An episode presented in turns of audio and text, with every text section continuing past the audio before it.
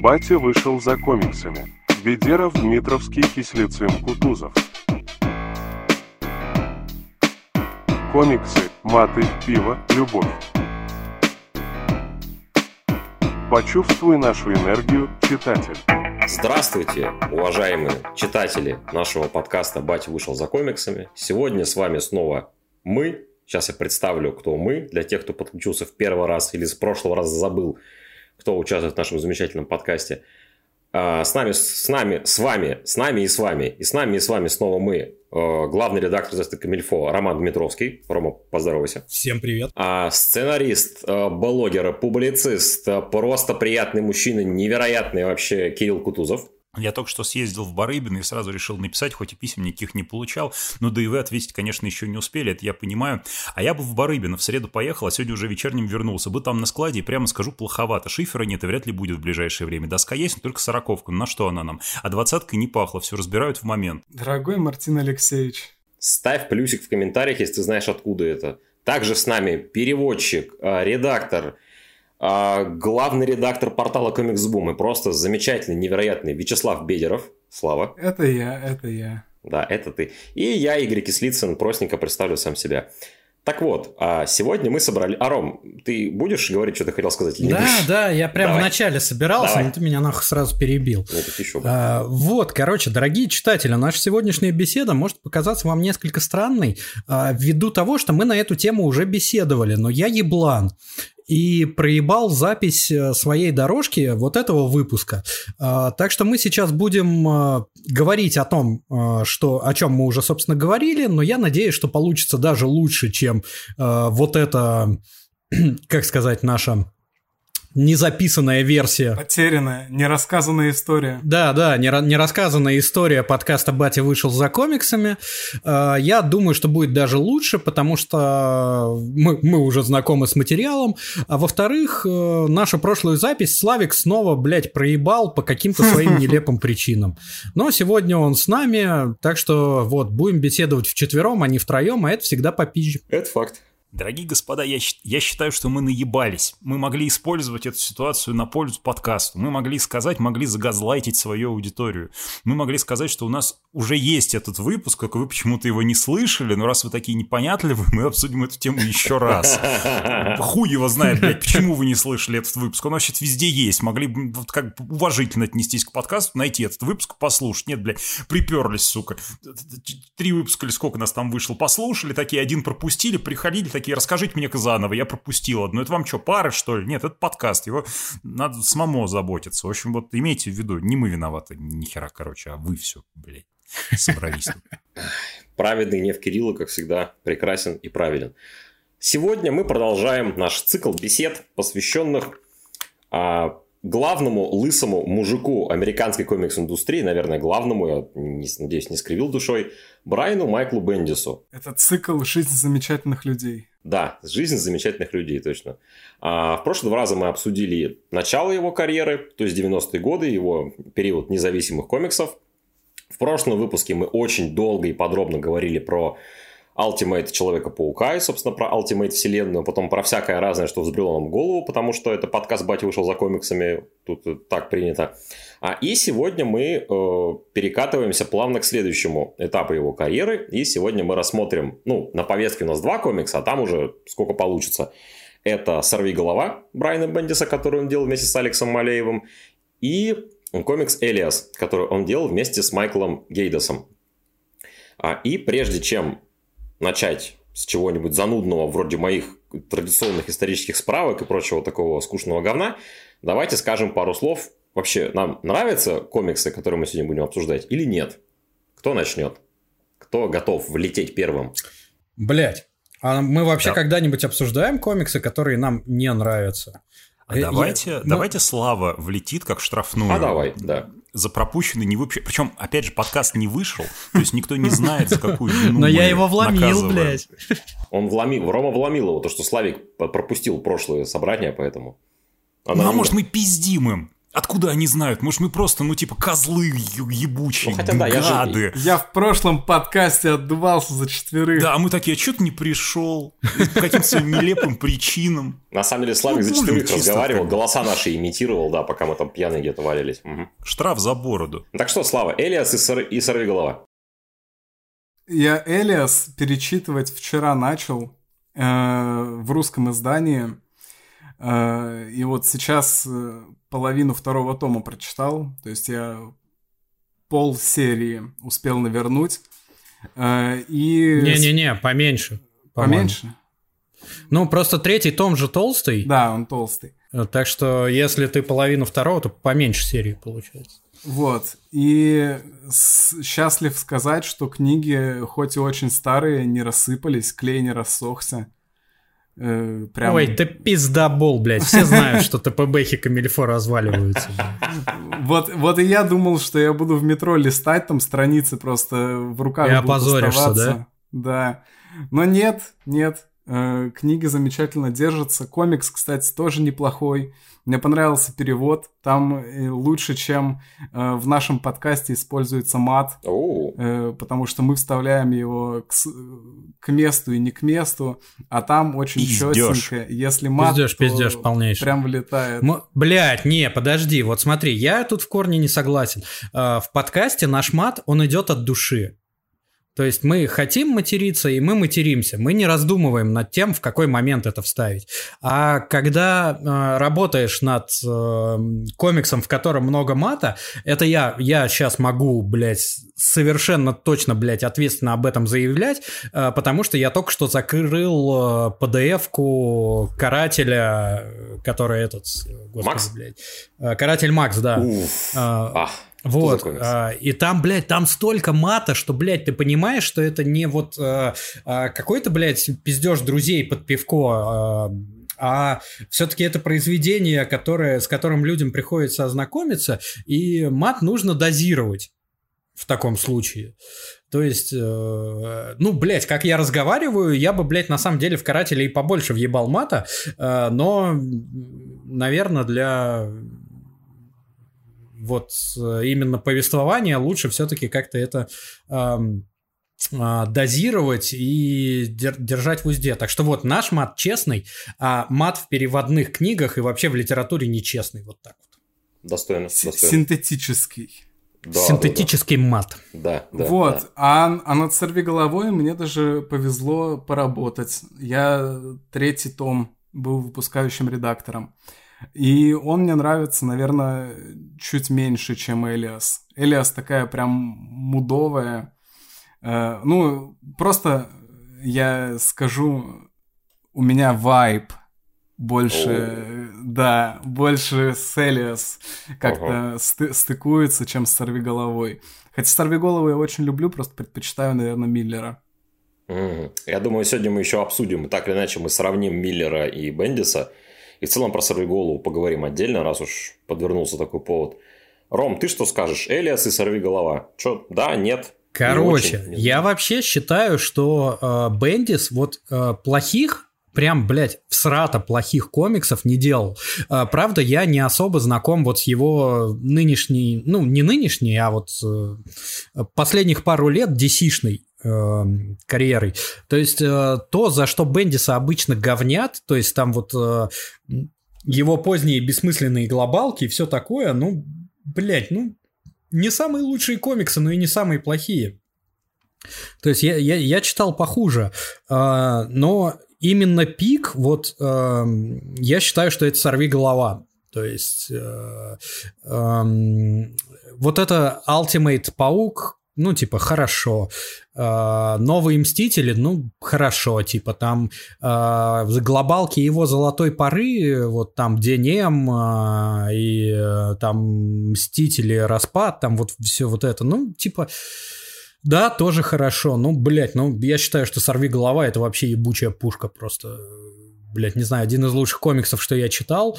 С «Элиас» у меня потруднее отношения, потому что...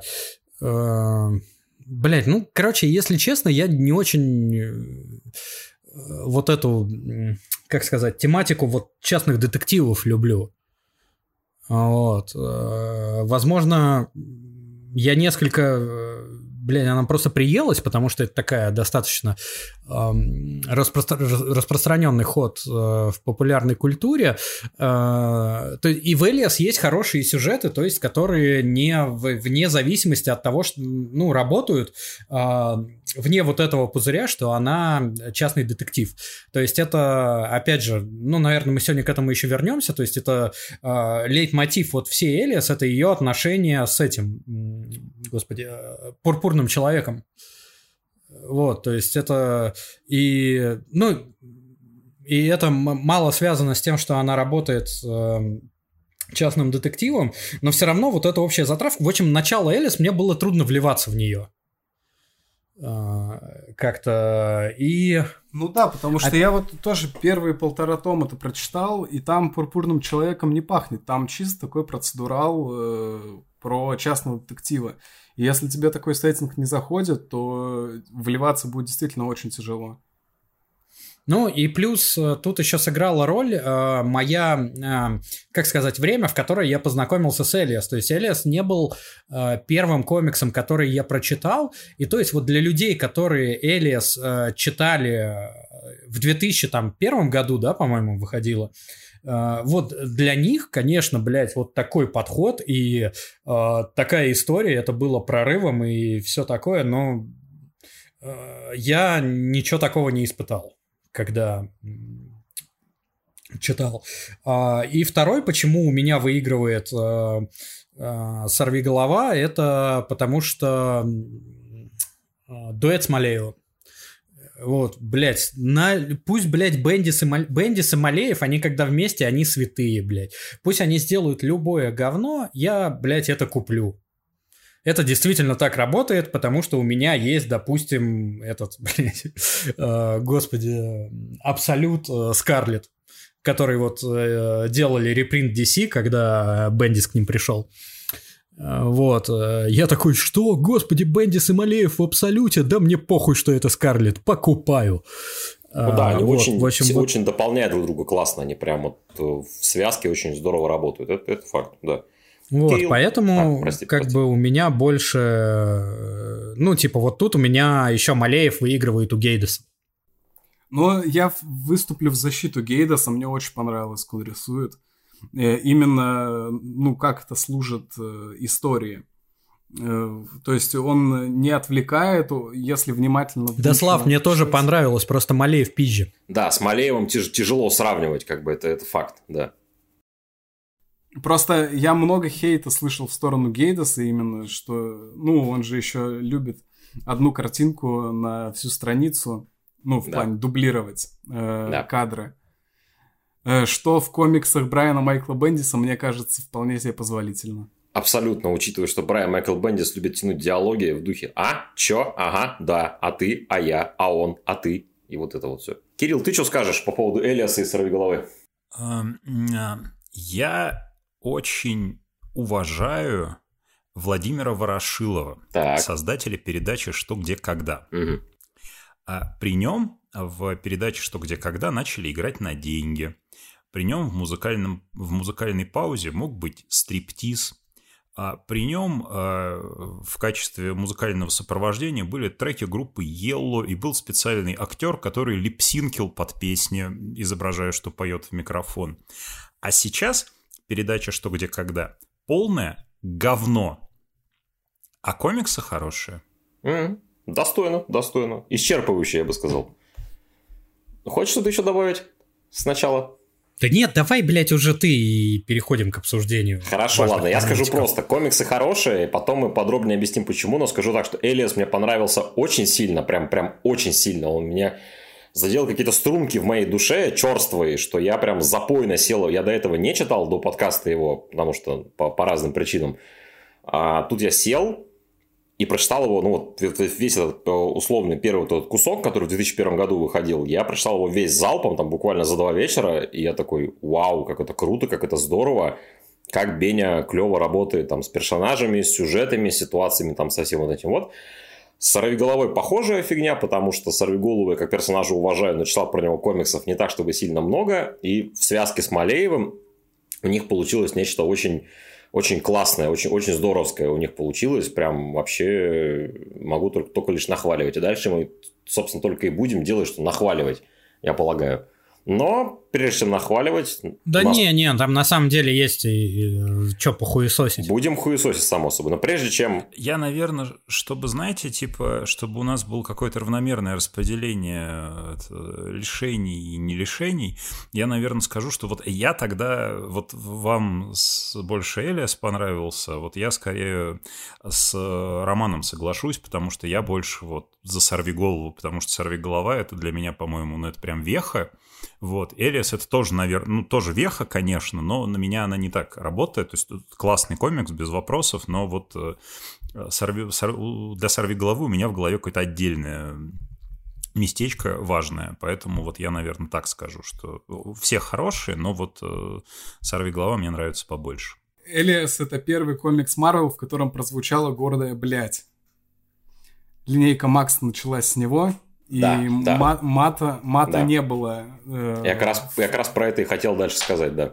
Да, мата не было до этого всего. Возблагодарим Джессику Джонс за то, что он принес, он комикс да. Джессика Джонс принес, блядь, в нашу жизнь. Аминь, аминь. Что ты хотел сказать, Ром? Я, короче, я несколько отвлеченно хотел сказать, что у меня еще на «Сорвиголову» работает то, что комиксы про «Сорвиголову» по уровню – это ебучие американские горки. То есть вы когда-нибудь замечали, что типа просто средних комиксов про «Сорвиголову» нет? Они либо хуйня, либо пиздатые. Ну, вообще, кстати, да, на самом деле. Ну, то есть вот мы буквально можем там... типа выделить какие-то там вершины, то есть это там Миллер, за Миллером Бендис, за Бендисом Уэйд и за Уэйдом, господи, этот, Здарски. Угу. Сейчас. А между ними вот реально можно построить график, как они типа идут к вершине, потом идут с вершины, то есть и вот точки пересечения, где комиксы про сорвиголову норм, они вот реально на этом графике, вот они существуют только в месте подъема и в месте спада, то есть это где-то вот какие-то единичные случаи, которые просто норм, а в остальном они, блядь, не знаю, они либо пиздатые, либо полная хуета. Интересно, с чем это может быть связано? Не может же быть простым совпадением, блядь. Да нет. Слушай, мне кажется, просто это персонаж не первого эшелона. То есть, опять же, у нас есть какие-то Мстители, там Человек-паук, грубо говоря, Люди Икс, там Фантастическая четверка, которые типа там локомотивы издательства. То есть, особо не поэкспериментируешь, особо там, блядь, шаг лево, шаг вправо не сделаешь. И, соответственно, каких-то авторов для них подбирают более проверенных. А кажется, вот «Сорвиголова», мне кажется, таким персонажем второго эшелона, на котором как раз можно обкатывать авторов, которые как бы метят высшую лигу. Что забавно получилось с Бендисом как раз, да. Вот. При этом, мне кажется, еще проблема таких спадов, причина таких спадов в том, что персонажу дают перекурить. А обычно вот эти...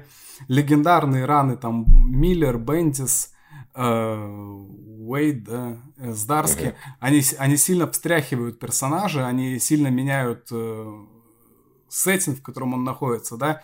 Миллер сделал его нуарным, Бендис раскрыл тайну личности, Уэйд вернулся к комедии, Здарски вообще там что-то страшное мутит.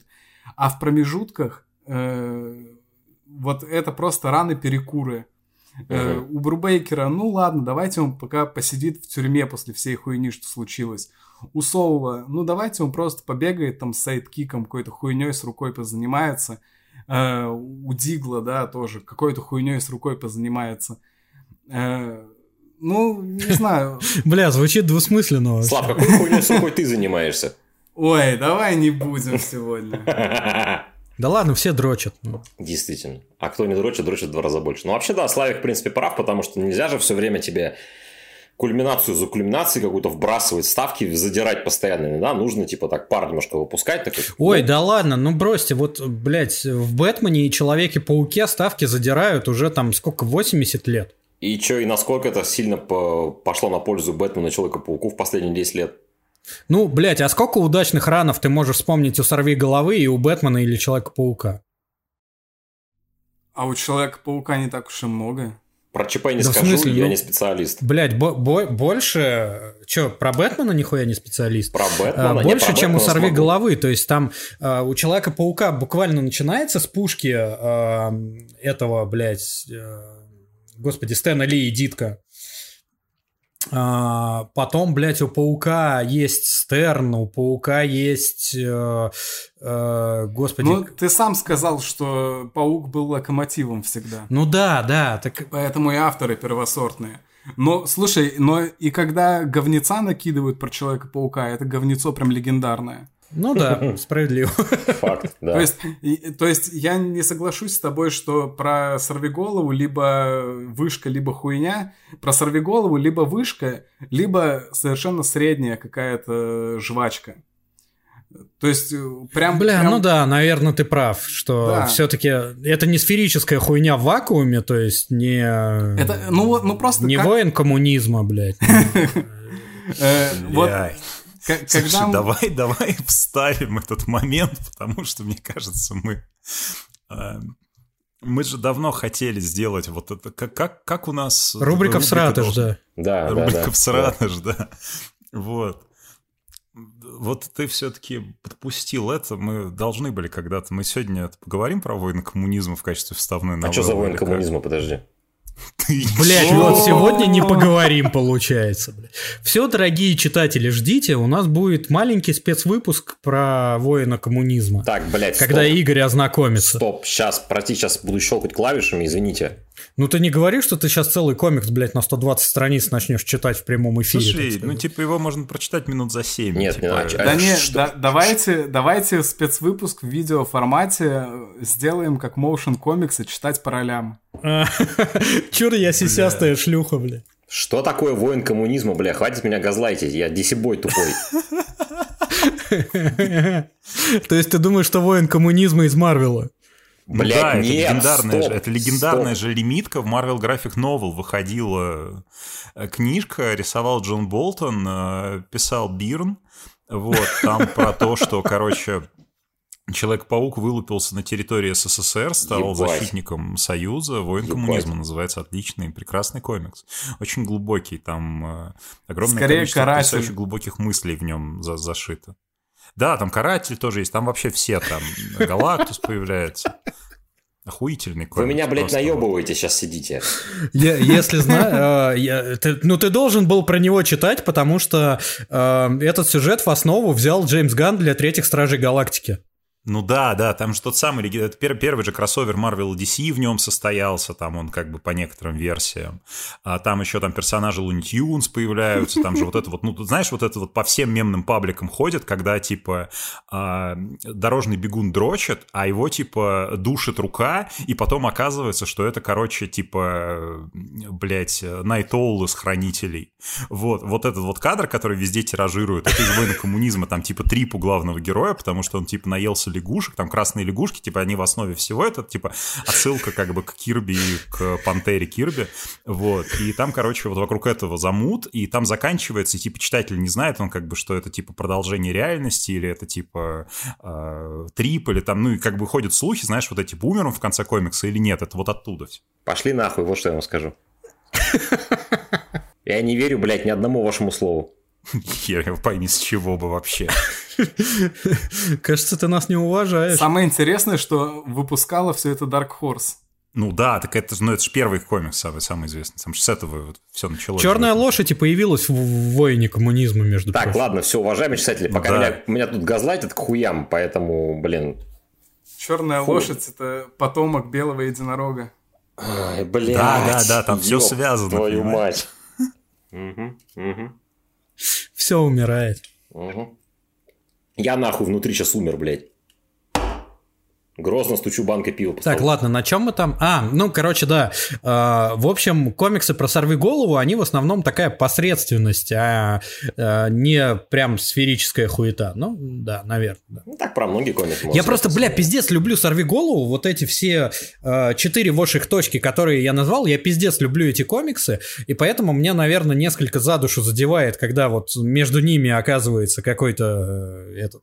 Это просто особенно неприятно со стороны издателя, в смысле нас, как издателя русскоязычных комиксов, потому что я помню еще, когда журналистом был, когда доебывал тебя интервьюшками на всяких фестивалях, я постоянно подходил, спрашивал, ну чё, когда «Сорвиголова» Чипа Здарски, а ты говорил, ну блять, надо же сначала издать «Соло», а «Соло» вообще нет смысла издавать.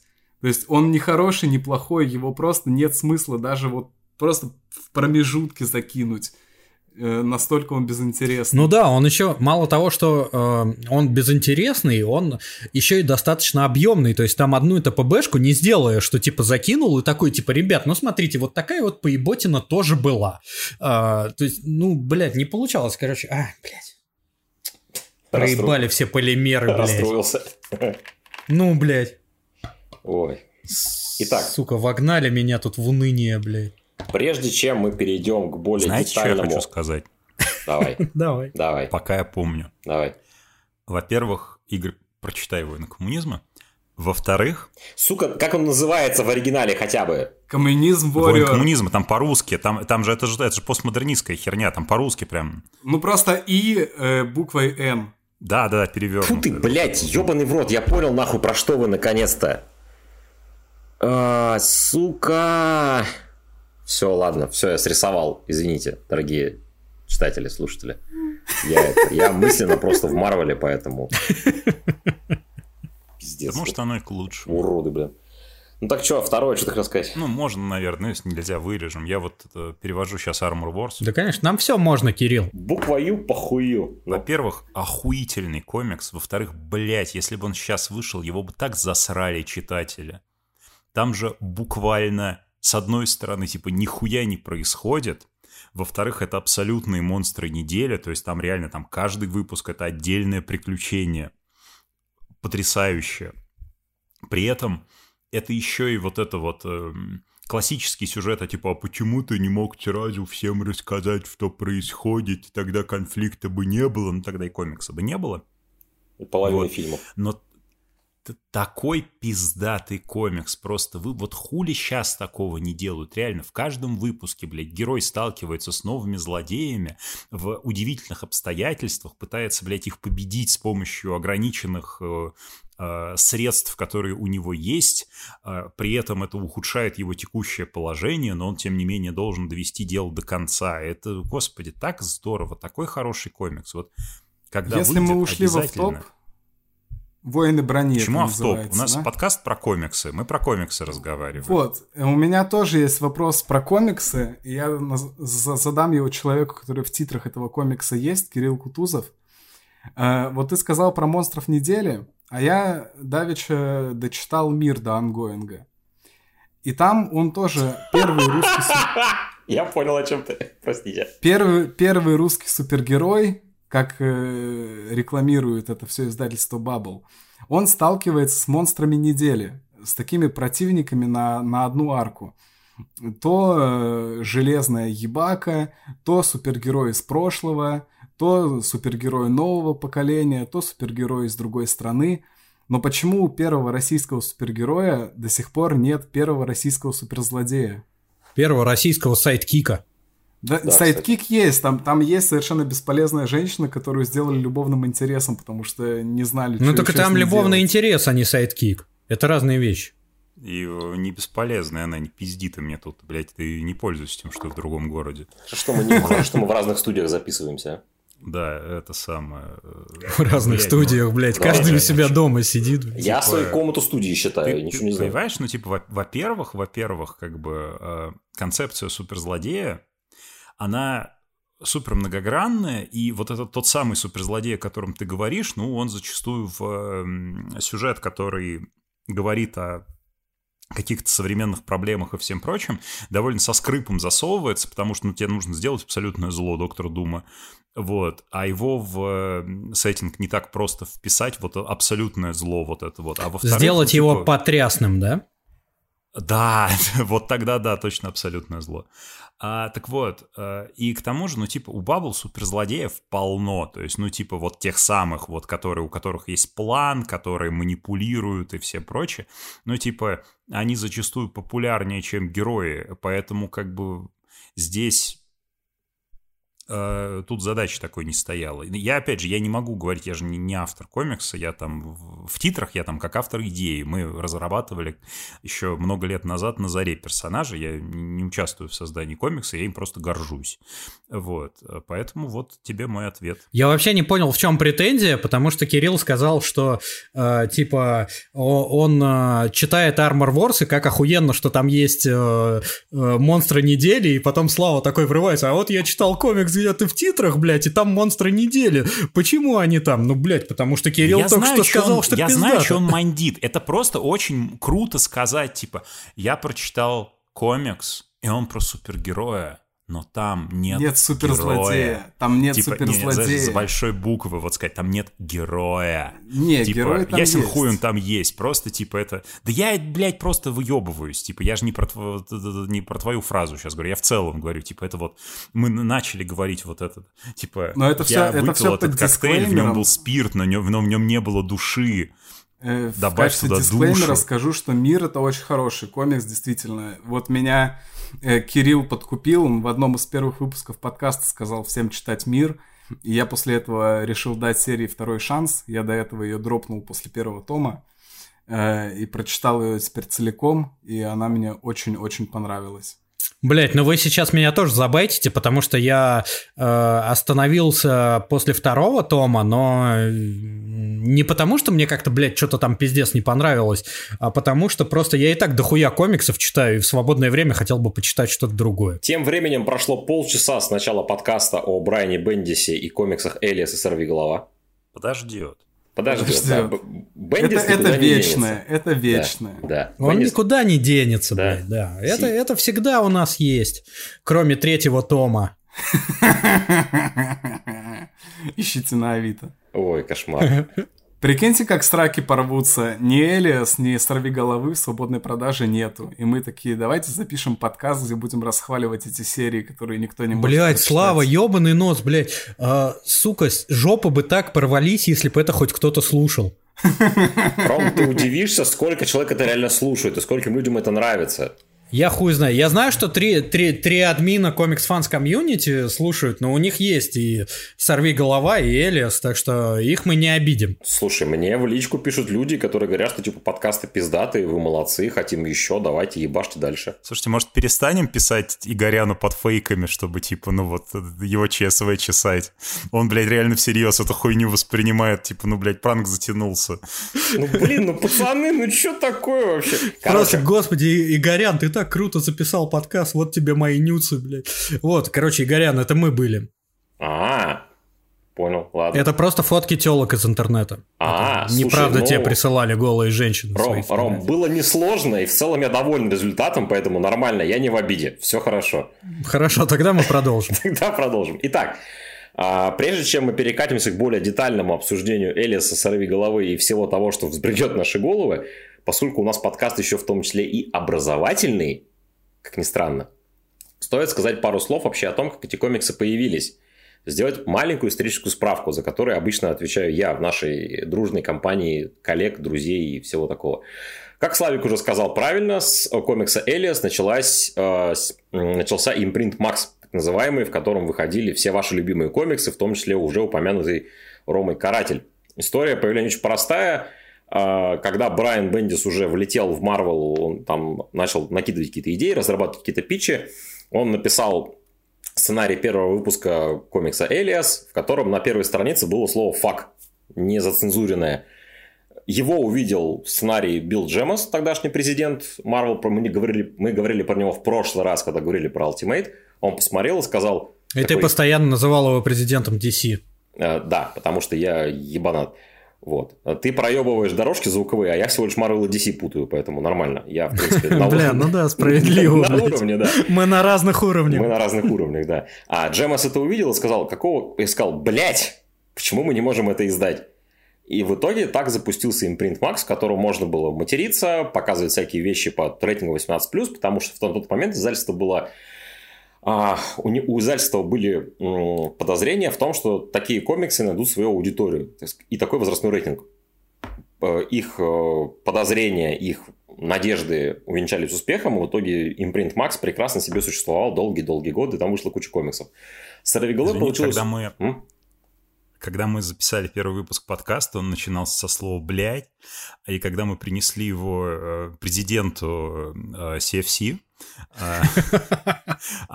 сказали, что ну как бы вряд ли такой подход найдет своего читателя, но как бы решили попробовать, и нихуя не получилось. Да, мне только нюцы стали перепадать в личку, поэтому я в целом доволен. И то паленые. Ну, блядь, слушай, ну это же тот самый, это прикол, когда типа фотки складок жирного чувака, ты думаешь, что это жопа, ты же понимаешь, что это было. Да, это были мои складки, да, именно. Я тут вес набрал просто. Сорви головой. Фу, блядь, Кирилл, ёб твои в рот. И где-то между нами зажат Славик тоже. Сопля такая стоит. Вот так вот. Прости, Слав. Сорви головой получилось... Сегодня что-то все просто, блядь, пизды получают ни за что. Да. Сорви головой получилась чуть сложнее ситуация. Насколько я понял, в конце 90-х на серию залетал Кевин Смит. Писал достаточно долго комиксы. Собственно, Кевин Смит же написал знаменитый сюжет «Дьявол-хранитель», который еще в ВДК у нас выходил. Не помню, его переиздавали потом или нет. Напомните, переиздавали. В «Золотой коллекции» какой-то там выходил. Да, блядь. Да.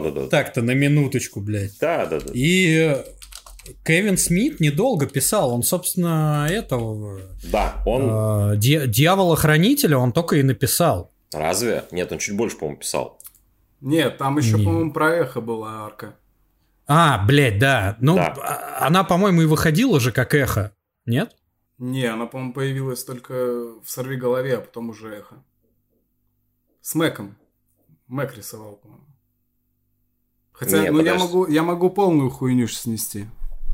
Нет, Рома прав, да, он только написал «Дьявола-хранителя», потом Смит отвалился, то есть он стал проебывать дедлайн, но там у него типа с кино там начались вот эти вот его замуты, и он, собственно, с серии слетел. Вот это бесполезная хуета, нет бы, блядь, комиксы писать, блядь, кино да. Он, блядь, снимал. А потом, соответственно, серию перехватил Дэвид Дэвид Мак, который сценарист и художник, он написал следующие 6 выпусков, и, тем не менее, издательство искало сценариста, то есть нужен был человек, который как бы сценарно серию подхватит. И как мы упоминали, по-моему, то ли в первом, то ли втором выпуске, Мэг был хорошим другом с Бендисом как раз-таки, еще со времен, еще с 90-х, то есть как раз-таки со времен, когда Бендис был независимым автором. И, собственно, Мэг порекомендовал Бендиса Кисаде.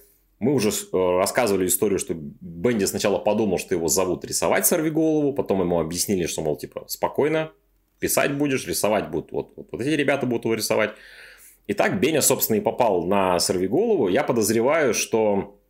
Ну, опять же, вот там получилась такая фигня, что в духе вот есть вроде перспективный паренек.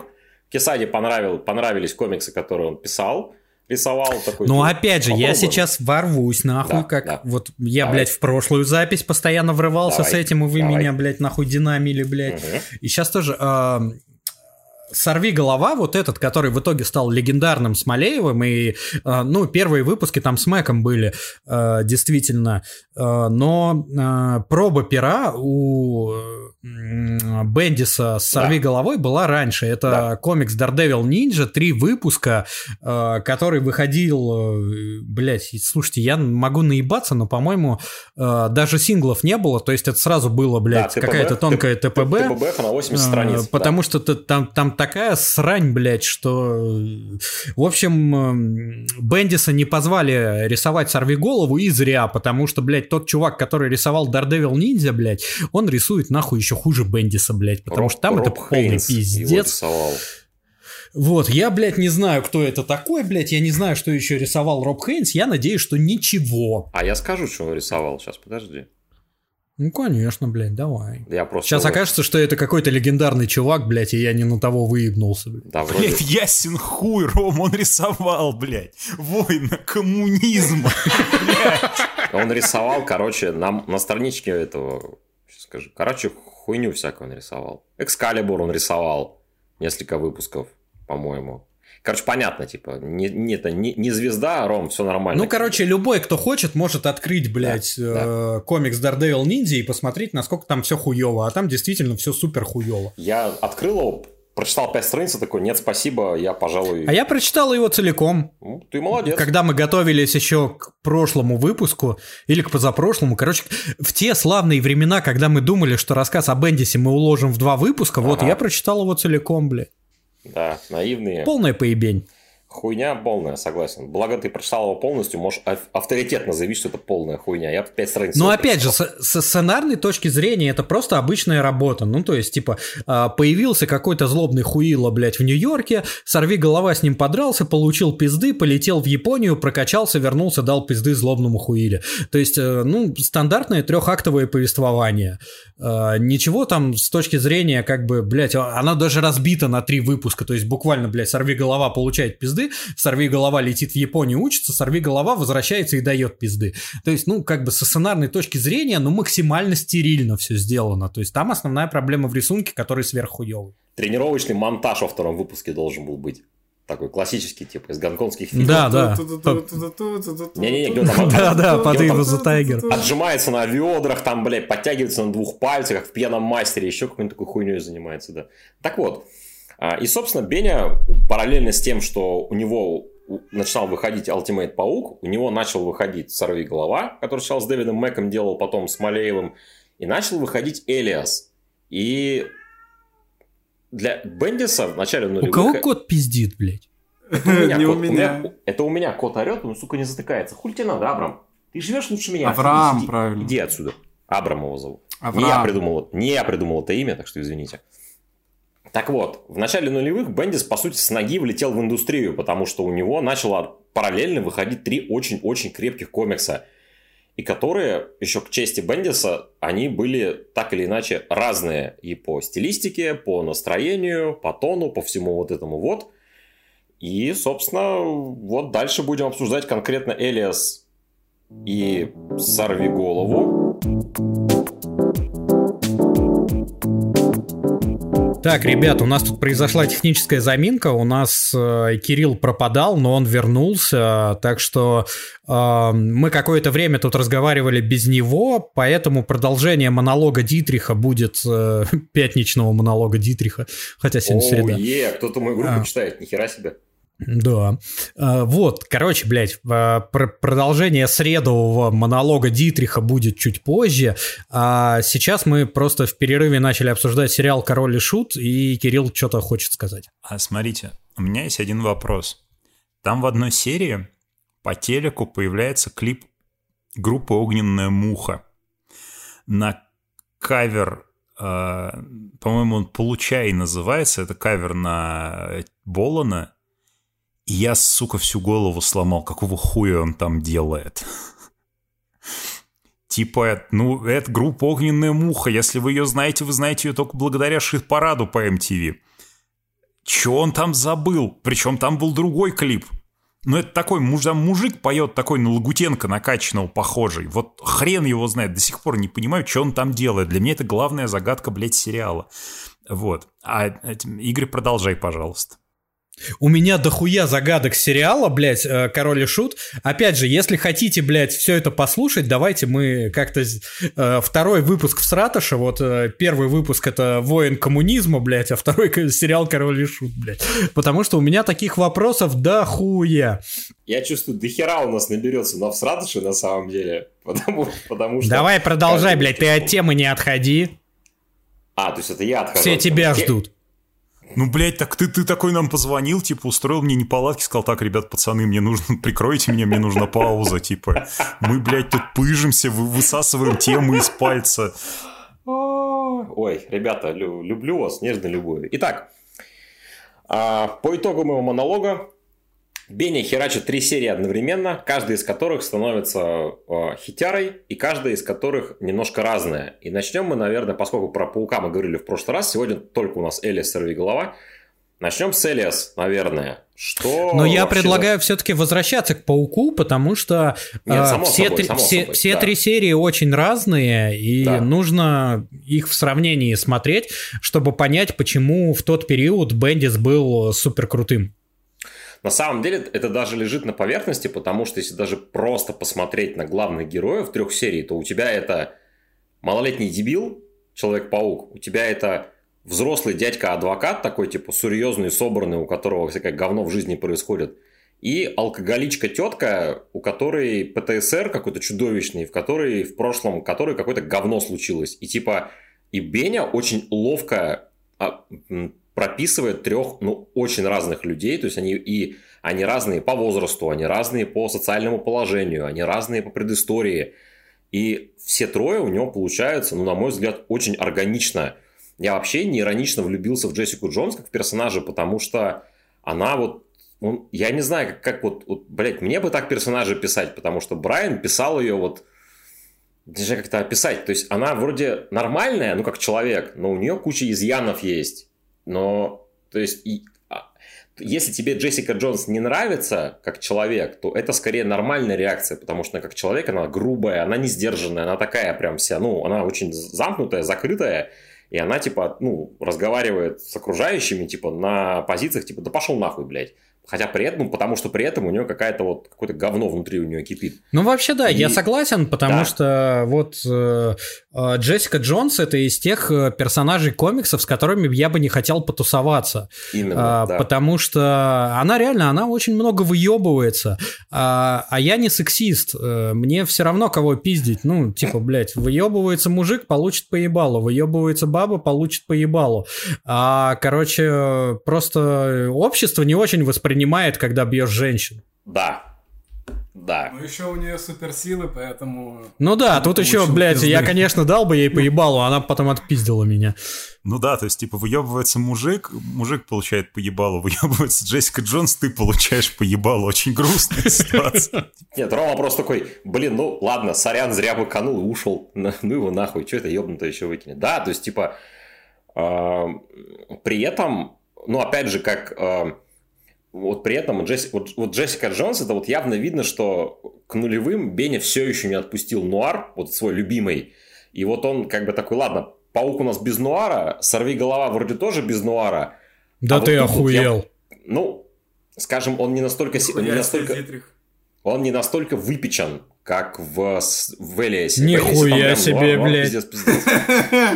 Все, Дитрих, съебывай отсюда нахуй. А что съебывай? Я у себя в комнате сижу, мне, бля, похуй, я в другом городе. Вот и съебывай. Ну-ка, Абрам, блядь, укуси его за яйца, блядь. Я закрылся в комнате, меня младший спасет. Хорошо, тогда раскидай мне... И слушателям тоже про нуарные элементы в Сорвиголове, раз уж мы про это заговорили. Подожди, блядь, ёбаный насос. Я считаю, что Элиас — это вообще не нуар. Это не неонуар. Это, Элиас, конечно, стоит на плечах. Джефф Лойб сказал, что это комикс-нуар.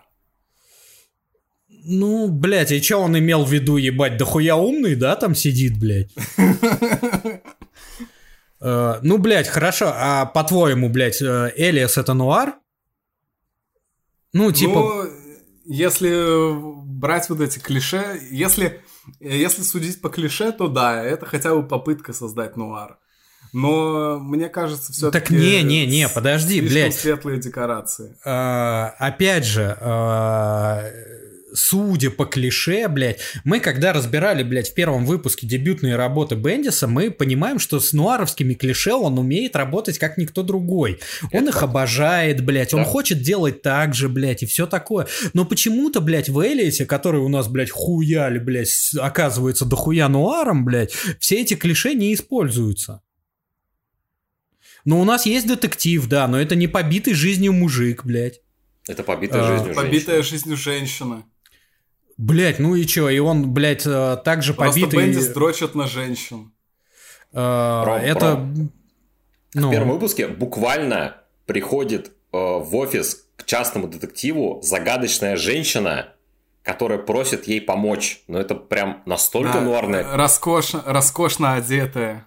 Да. Очевидно, мы, если, например, когда мы говорили про ранние работы... Так в «Сорвиголове» так каждый сюжет начинается. Когда мы говорили про ранние работы Бендиса, вот там как раз речь шла о беспримесном нуаре, потому что там нужна была махровая стилизация, чтобы любой долбоеб, который возьмет комикс, он понял, что это нуар. Дальше, соответственно, у человека развязываются руки, он современный постмодернистский автор. Он берет нуарную, например, схему, меняет в уравнении несколько переменных, и получается нечто новое.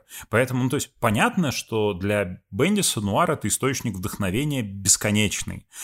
Если говорить о настроении, не о приемах, а именно о том настроении, которое у тебя создается, когда ты потребляешь нуарное произведение, то, я бы сказал, да, что в «Сорвиголове» это настроение именно, оно пропитывает весь ран абсолютно. Это прям там, блядь, хоть топор вешай.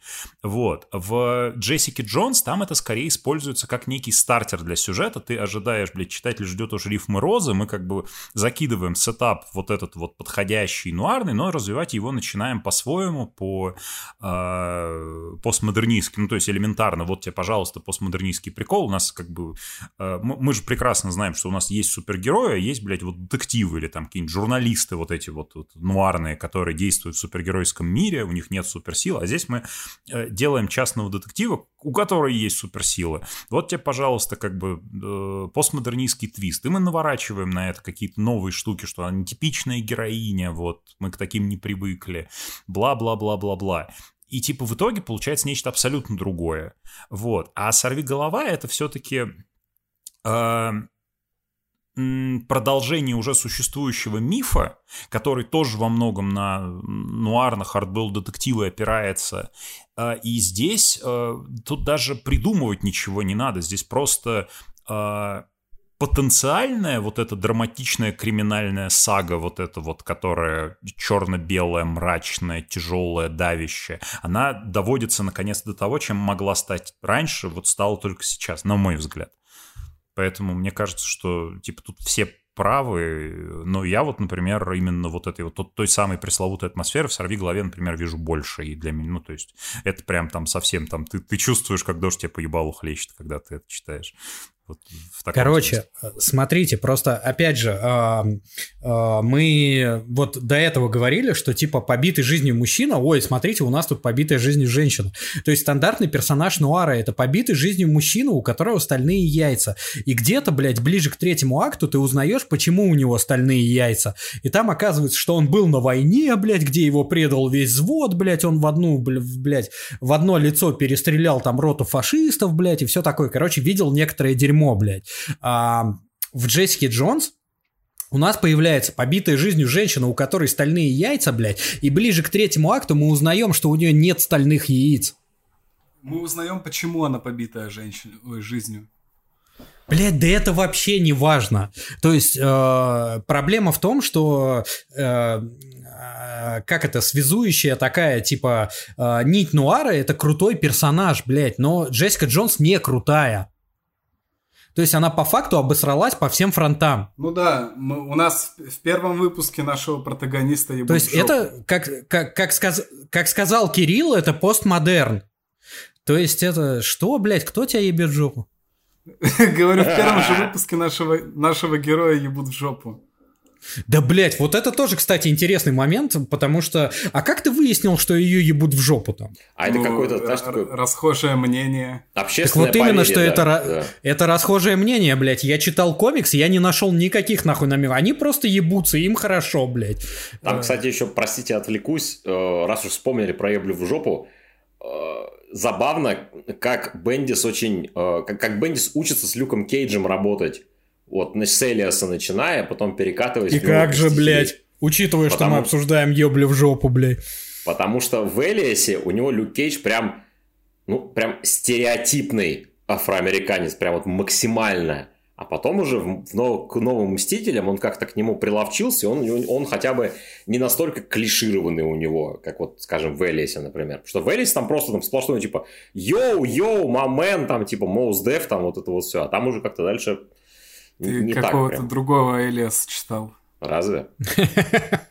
Ты точно? Ты на каком сайте читал? Не скажу. Мы не рекламируем пиратские сайты. Rule34.com? Может быть. Джессика Джонс и Люк Кейдж? Тогда точно в жопу ебали. Чего вы ебались? Я просто прослушку пересматриваю, поэтому у меня тема афроамериканских чуваков, она типа сейчас снова у меня такая злободневная, так скажем. Блять, прослушку еще и пересматривает. Ёбаный. Великий сериал, абсолютно великий. С кем мы нахуй записываем подкаст? Это абсолютно великий сериал, просто вообще... Я вот «Сопрано» пересматриваю параллельно и прослушку. Подкасты Мишения Дитриха. Ставь лайк, если тебе нравится прослушка или «Сопрано», блин. Вот что, дорогой читатель. Так «Сопрано» подкаста. Заебись, прослушка хуйня. Прослушка охуенная. Очень классная. Но мы сейчас блядь, не мы этом. Можем проголосовать, и мне кажется, я буду в большинстве, блядь. Это нерелевантно. Выборка маленькая. У меня по статистике 5 в универе, поэтому я знаю, о чем говорю. Угу. Но прослушка хуйня. Anyway. Простите, так или иначе. Так или иначе, при этом еще с Элисом клево, что это прям новый персонаж. Забавно, кстати, что... Как ты съехал. Да, конечно. А Люк Кейдж-то не новый. Вот это, кстати, тоже то, что я хотел ворваться, то, что когда ты сказал, что Бендис не умеет с ним работать. Так Люк Кейдж... Нет, я не сказал, что он не умеет с ним работать. Он с ним по-другому начинает работать. Чем больше он его использует, тем он как-то по-другому выписывать начинает. Я просто подметил такую забавную эволюцию персонажа, потому что он как будто к нему прикипает все больше душой, он ему все больше нравится начинает. Поэтому, скажем, в «Новых Мстителях» Люк Кейдж вообще охуенный. Он там прям... Ну, блядь, потому что в «Новых Мстителях» Люк Кейдж становится одним из центральных лиц. Персонажей, да. А здесь Люк Кейдж на тех же правах, что и Кэрол Денверс. Это просто эпизодический такой, временами появляющийся в жизни Джессики персонаж, но он там который знаком читателям гораздо больше, чем сама Джессика. Это просто инструмент погружения в мир. И мне кажется, ты пиздобол. И Бендис довольно умеючи обращается с Люком Кейджем. Я же не сказал, что он плохо с ним обращается. В чем сказали, что с чего взяли, что он плохо с ним обращается? Он просто по-другому начинает. Ну, ты говоришь, он учится на ходу. Стереотипный нигер в первых выпусках. Воу. У нас можно так говорить, у нас можно. Мне нельзя, я такие слова не произношу. Так что извини. Так, не, я цитирую. В первом выпуске Элиас он говорит, я самый страшный нигер на свете или что-то такое. О, боже мой. Что его все боятся. С чего взяли, что доебался? Нормальный Люк Кейдж в Элиасе. Чего, блин, это зацепились за это? Ужас. Нормальный Люк Кейдж. Его раскрывают даже по ходу сюжета. Он же ебет Джессику Джонса, потом Кэрол Денверс говорит, что он, в принципе, супергероинями не прочь. И он и тигру ебал, и женщину Халк ебал. Вот какое раскрытие персонажа.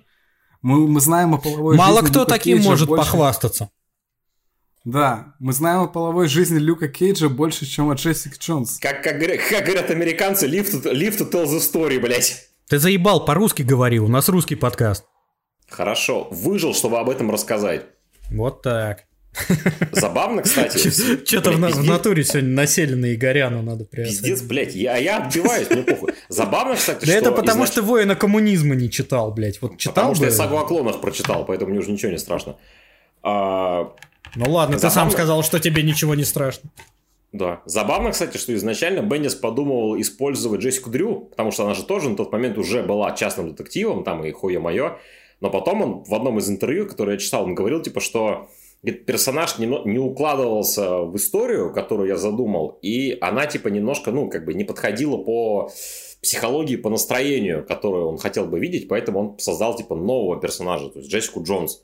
Что он потом обыграл, что типа они когда встретились, он такой, как тебя зовут, Джессика? И меня Джессика. Я такие, в смысле, хуя, блядь, это совпадение.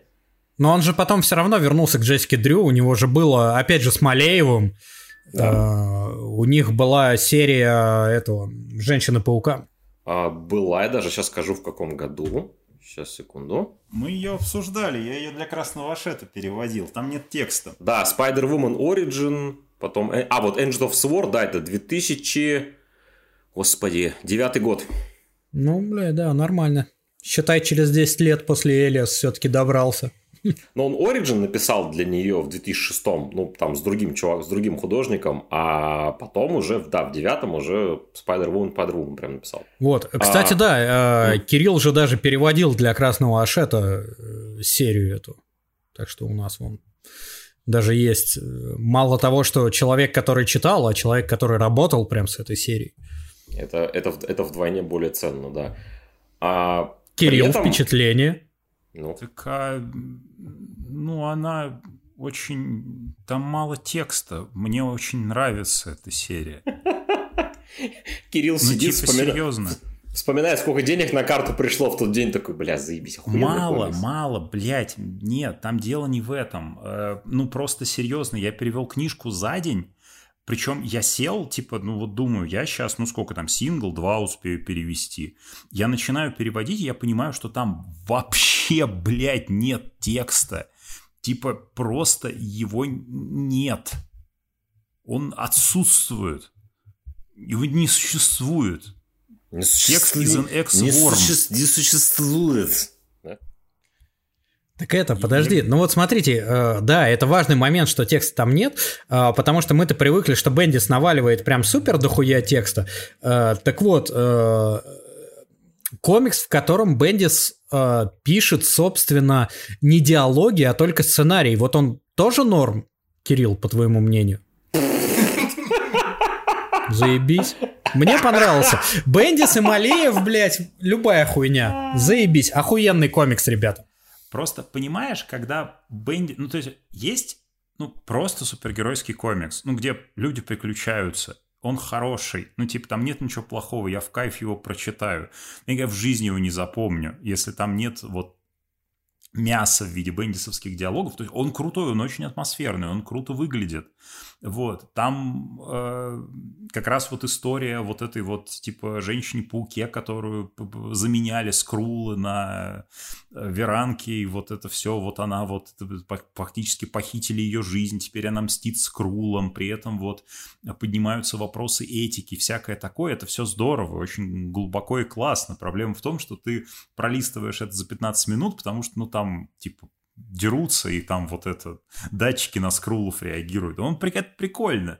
Но, типа, я просто никак в жизни, если бы, для меня он не был связан с тем, что я перевел книжку за день, мне никак в жизни бы, типа, этот комикс не запомнился. Так, ребят, с этим моментом разобрались. Меня другое волнует. Мы как будем обсуждать? То есть мы сейчас Элиас обсудим до конца или переключимся на «Сорви голову» и будем два сюжета обсуждать в параллели, потому что там, как мне кажется, есть похожие моментики. Слушай, я бы думал, я бы в параллели, наверное, пошел. Окей, хорошо. То есть вот сейчас какой момент Элиаса мы отсечем, чтобы вернуться к «Сорвиголове»? Ну, вообще логично получается идти по сюжету, что в Элиасе же тоже есть сюжетная ветка того, что личность, тайную личность «Сорвиголовы» сливают в прессу, и Мэтт Мёрдок нанимает Джессику Джонс в том числе, чтобы она его защищала. Ну, то есть кроссоверу серии, да. По сути, да. Ну вот, да. Так что, хорошо, значит, оставляем Джессику на том моменте, когда ее Мэтт Мёрдок нанимает как телохранителя. А вместе с ней, собственно, и Люка Кейджа. Вот, и давайте к «Сорви голове», и тут, конечно, как мне кажется, ну, блядь, опять же, мое оценочное суждение, что «Сорви голова» поинтереснее Джессики Джонс, это, блядь, полный разъеб, и я считаю, это вообще лучшее произведение о «Сорви голове», которое выходило в истории, и начинается как раз с того, что с истории, которую рисует Дэвид Мэг, и чё, пацаны, как вы относитесь к... тому моменту. Разъеб. Вот немного в самом начале. Разъеб. Просто взрыв мозга, нахуй. Дэвид Мэг — это глыба, блядь. Это... Его надо, короче, заморозить нахер и поместить его в библиотеку, блядь, мирового наследия. Потому что я вот начал... Ну, я же «Сорвиголову» не читал до этого, повторюсь. Я начал как раз сюжет Дэвида Мэга, у меня просто башка взорвалась. Насколько это охуенно. Типа прям просто вау. Типа, ну вот прям вау. Первый сюжет с Урихом, который Мэг рисовал, это просто взрыв, блядь, всего. И драматургически, и сценарно, визуально это вообще даже говорить не надо, это просто прям пиздец. Я только могу сейчас слюнями исходить следующие минут 10 на тему того, насколько это круто. Поэтому я прервусь на этом. Про сына Человека-лягушки сюжет, да? Да, опять же, типа, вроде казалось бы такая как банальная херня, но при этом, типа, ну прям вау, ну прям, блядь, тут мне кажется, Беня вот просто вот он взял весь свой талант, который у него только был, бросил его в этот сюжет в один, и получилось на выходе нечто просто вообще феерическое. Да, причем вся последующая серия настолько разительно отличается от того, от вот этой вот интерлюдии, что я, прочитав первую арку, на долгое время бросил «Сорвиголову» Бендиса. Я такой, типа, ой, а дальше какие-то криминальные разборки. А мне так понравилось следить за Беном Урихом. Да. А Бен Урих у меня вообще особое место в сердечке занимает, еще с рана Миллера. Ну, Бендис, видать, Бендис очень любит Уриха, на самом деле. Вот реально, вот он, потому что он попадает как раз-таки в его вот этот вот, похоже, растер персонажей, которым он душой кипит. И Беня мало того, что Уриха очень любит, он с ним еще очень классно работает. Он понимает, когда нужно его, когда уместно в сюжет его воткнуть. И у него вот все, что он с Урихом делает, мне лично очень нравится. Что в «Сорвиголове». Причем и в 616, и в «Ultimate». Да, именно. Уриха, он прям вообще души в нем не чает. Блять, а вот мне кажется, что... Ну, блядь, опять же, видите, я не самый, наверное, правильный пример в этом плане, что я настолько люблю Бендиса и Малеева, и мне вот этот сюжет Мэка показался абсолютно скучным. Видишь, у тебя, опять же, это нормальная фигня, что у тебя есть вещь, которая настолько тебе попадает в душу, настолько сильно с тобой резонирует, что все остальные штуки ты заочно, ну, они к тебе тяжелее, ну, просто на контрасте они играют не так ярко. Скажем, например... У меня, вот если про меня говорить, я уважаю дуэт Бендиса и Малеева, он крутой, но, видать, не настолько сильно я его как бы уважаю, как ты. Ты просто вот прям ебать, это прям пиздец разъеб. Поэтому мне чуть проще оценивать, вот, скажем, сюжет с Мэком, например. Что для тебя это будет типа, ну типа, да, это клево, но Бендис Малеев это просто прям вот ебать. Да. Но у меня, скажем, Моррисон Куайтли есть, например, такой дуэт. И по сравнению с ними, типа, все остальное для меня будет полной хуйней, ну, просто потому что, вот, извините, вот так вот, типа, я их оцениваю, двух этих людей.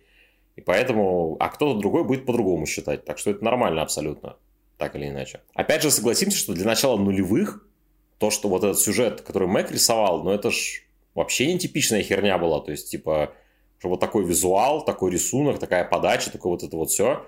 Это, типа, очень, ну, это реально же очень прогрессивная фигня была для своего времени. То есть, до этого... Что-то похожее было... Бля, ну слушай, ну... Ну, Сенкевич, по сути, Мэк, только... он же не существовал в вакууме. Нет, само собой, да. Мэк, он как минимум до того момента нарисовал охуенные кабуки. То есть, и он еще... Он как сценарист тоже работал. И... Ну, блядь, я бы не сказал, что... Ну, да, то есть арт Мэка, он, конечно, такой непривычный для массового читателя. Это еще редкость была в те времена, потому что сейчас это скорее более привычно, потому что сейчас комиксы, они визуально, у них границы более широкие, то есть там для экспериментов поле больше, особенно, ну, если мы про... Даже в супергероике, например, а вот в начале нулевых для супергероики, которая еще была более-менее консервативна, вот, на мой взгляд, арт Мэка это просто был, типа, ебать, что это? Потому что до этого такие примеры были. Ну, вот Сенкевич, наверное, упомянутый уже там неоднократно в прошлых выпусках. Ну и, я не знаю, типа... Я вот, наверное, раздуплюсь. Давай. Посмотрите, ситуация такая, как мне кажется. В чем, например, отличие от примера с Сенкевичем? Потому что пример с Сенкевичем был как раз следующий. При шутере более альтернативных авторов... пытались интегрировать в супергероику, не противопоставляя их мейнстриму, а просто в какой-то момент мы берем нетипичного художника, даем ему мейнстримную серию. Да, она, ну, чуть более там жуткая, чуть более сюрреалистичная, чем какие-то другие комиксы, но не... это не главная фишка, это все равно мейнстримный супергеройский комикс про Людей Икс, про там, новых мутантов. Мы даем возможность человеку показать, что вот рисунок может быть такой, и это все еще будет крутой супергеройский комикс. А Мэг — это, мне кажется, немножко другая школа, потому что, ну, вот после вот этого безумия 90-х сформировалась некая перегрев мозгов у людей, и, соответственно, пошел вот этот запрос на какие-то дизайнерские комиксы, то есть то, что расцветет пышным цветом там в десятые, то есть, ну, там, вон этот самый Хокай, ну, вы сами, вот тот самый, которого мы все наяриваем. Да. Вот, и прочее. То есть, комиксы, которые именно тем берут, в первую очередь, тем, как они сделаны, они строятся на том, как комиксы выглядели раньше, и свою идентичность они формируют, противопоставляя себя вот этому вот. И здесь, соответственно, это вот первый такой камешек, ну, то есть не то, что с этого прям все началось, но, условно говоря, ты покупаешь мейнстримную супергеройскую серию, которая в какой-то момент превращается в такое артхаусное кино от мира комиксов, при этом как бы все какие-то внешние стороны остаются. Я как вот автор, я бы мечтал о таком художнике, как Мэг, потому что он ужасно гибкий. Он может какие-то вещи... Мне нравится идея там с распределением каких-то вставных элементов в дизайне. Для некоторых историй это работает отлично. Проблема в том, что, как мне кажется, на таком нельзя построить более худо-бедно продолжительную серию, потому что это слишком... забористая кислота, чтобы ее использовать часто. Она просто в какой-то момент перестанет торкать. Кислота, в смысле, разъедающее вещество, а не то, что само собой, само собой. Здесь оказалось... Случайно. Именно поэтому, собственно, Мэка и бросили на интерлюдию как раз-таки вот это вот между авторством, что называется, и так типа здорово всем мозги на бекрень, я думаю, свело тот момент, когда они выходили. Так, а потом подождите, уже... я несколько не понимаю вообще, о чем мы сейчас говорим, потому флексит, что... Господи. Да, понятное дело. Но просто... Короче, я считаю, что это немножко наебка. Вот, резюмируя. Типа, она красивая, но наебка. Просто, если мне память не изменяет... Между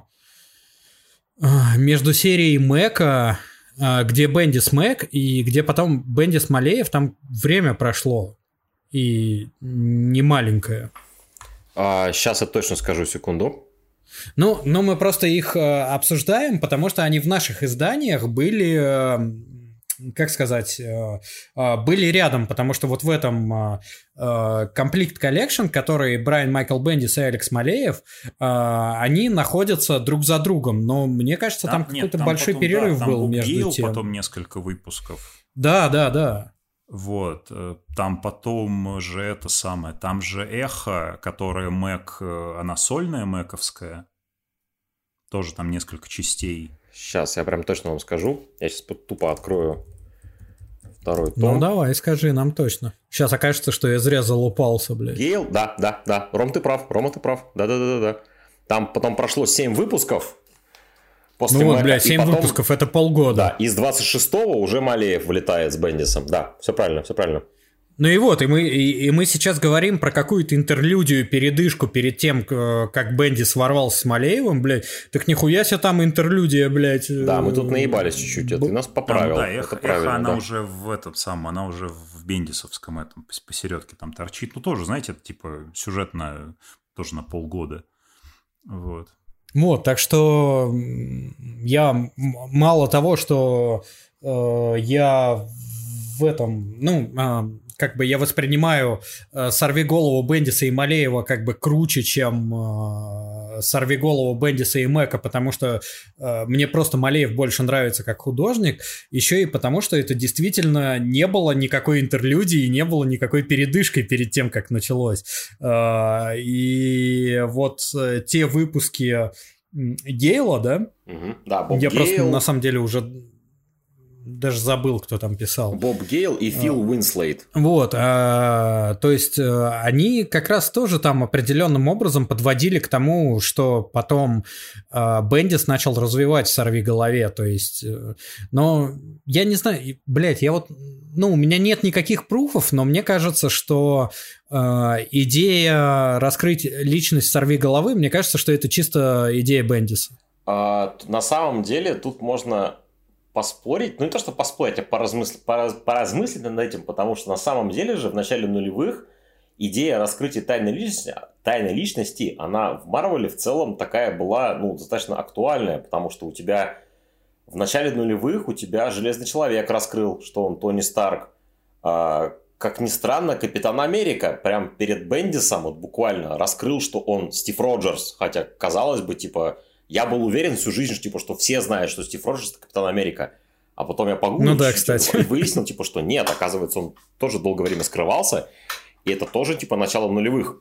То есть, что у тебя Кэп раскрывает тайну личности, Тони Старк раскрывает тайну личности, и Сорвиголова потом раскрывает тайну личности. Так что, возможно, это может быть явная идея Бендиса, но редакция явно была не против вот этого потому что они уже в начале нулевых начали с этим концептом заигрывать. И, посмотрели, как это будет работать, как можно это обыгрывать. То есть, с кем-то, скажем, Старк и Роджерс, они из этого вышли, условно, безболезненно, как для них, для персонажа безболезненно.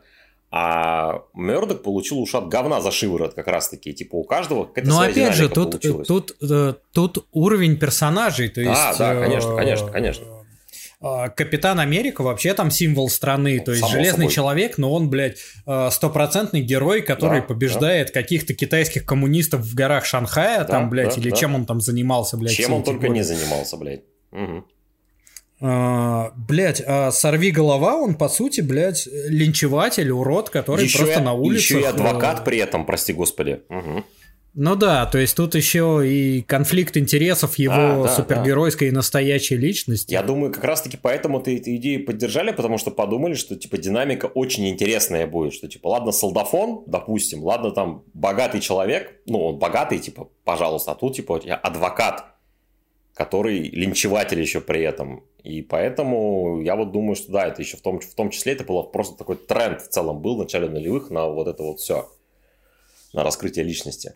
Так что да, тут я с тобой согласен полностью. Ну еще момент, который я хотел бы отметить, это опять же пресловутый Бендис Ток, потому что мы в выпуске про Ultimate Вселенную мы отмечали, что Бендис Тока нет в современном Пауке. Да. Вот, но он и Велиас, как отметил Слава, что эти повторяющиеся панели Гейдоса, они как раз хорошо работают в рамках пинг-понга словами Бендиса. Угу. То есть там действительно можно вставлять головы, которые там повернуты в нужную сторону, и это будет работать и в рамках рисунка, и в рамках диалогов. Угу. Плюс, я считаю, что «Сорвиголова» — это прямо апогей Бендис Тока. Да, то есть это лучше, чем «Сорвиголова», он не использовал этот прием нигде. Пожалуй, соглашусь, опять же, вспоминаем, что эти серии, они идут плюс-минус в одно время. Mm-hmm. Это мы разговаривали во время выпуска про Ultimate Вселенную, что сам ли там Бендис себя ограничивали его редакторы, или вообще он на какое-то время он забыл об этом приеме после того, как он перешел из маленьких издательств в большое. Ну мы видим, что он не забыл, то есть он его сознательно по какой-то причине не применял в Ultimate. А может быть там как раз-таки ответ кроется в том, что мы обсуждали в прошлый раз, что Человек-паук — это Человек-паук, это ебать, это прям флагман, это пиздец. А Сорвиголова, он поменьше. Стрит-левел, да. Джессика Джонс вообще, твоя креатура, делай, блядь, с ней что хочешь. Не выстрелит — хуй с ней. Выстрелит — заебись. Так ему сказали, он такой, ну, блядь, раз давайте делать как люблю, как умею. Я думаю, в этом еще дело. Вообще, опять же, мне кажется, что... хотя опять же, будущее меня опровергнет, потому что «Новые мстители» — это охуенный комикс там. Опять же, День М, Секретное вторжение. Секретное вторжение. Это охуенные комиксы. Разъем. То есть Бендис умеет работать с важными большими сюжетами. Но, блядь, мне кажется, ни один из этих комиксов, ни «Новые мстители», ни какая-то из его вот этих знаменитых глобалок, они никогда не добились такого же уровня, как «Сорвиголова». Я думаю, просто, прости, перебью, просто потому, что тут «Сорвиголова», он очень сконцентрирован на одном человеке, то есть на одном супергерое. Да, целостности не хватает. Да, и он более, именно что более эмоциональный, ну там, как бы там эмоции размазаны не по 10 персонажам, условно, а на одном только. То есть мы наблюдаем за жизнью одного персонажа. Потому что с командными сериями же очень тяжело работать. И типа... Есть миллион примеров авторов, которые типа для сольных персонажей хорошо пишут.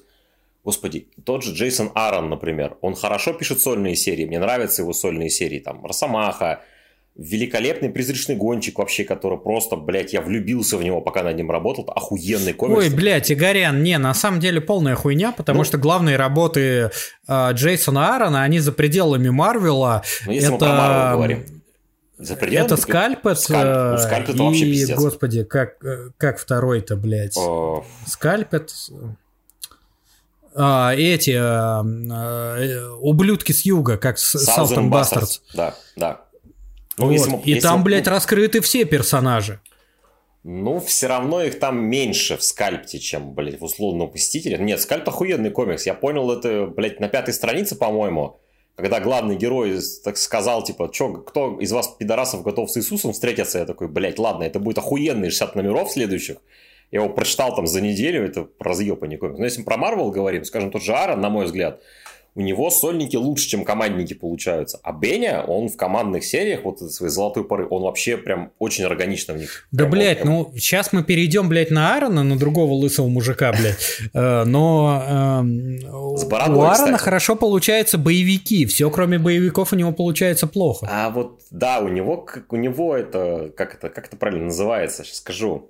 Кто мне подскажет, как правильно это называется, когда ты в одном жанре, в одном вот этом вот хорошо работаешь?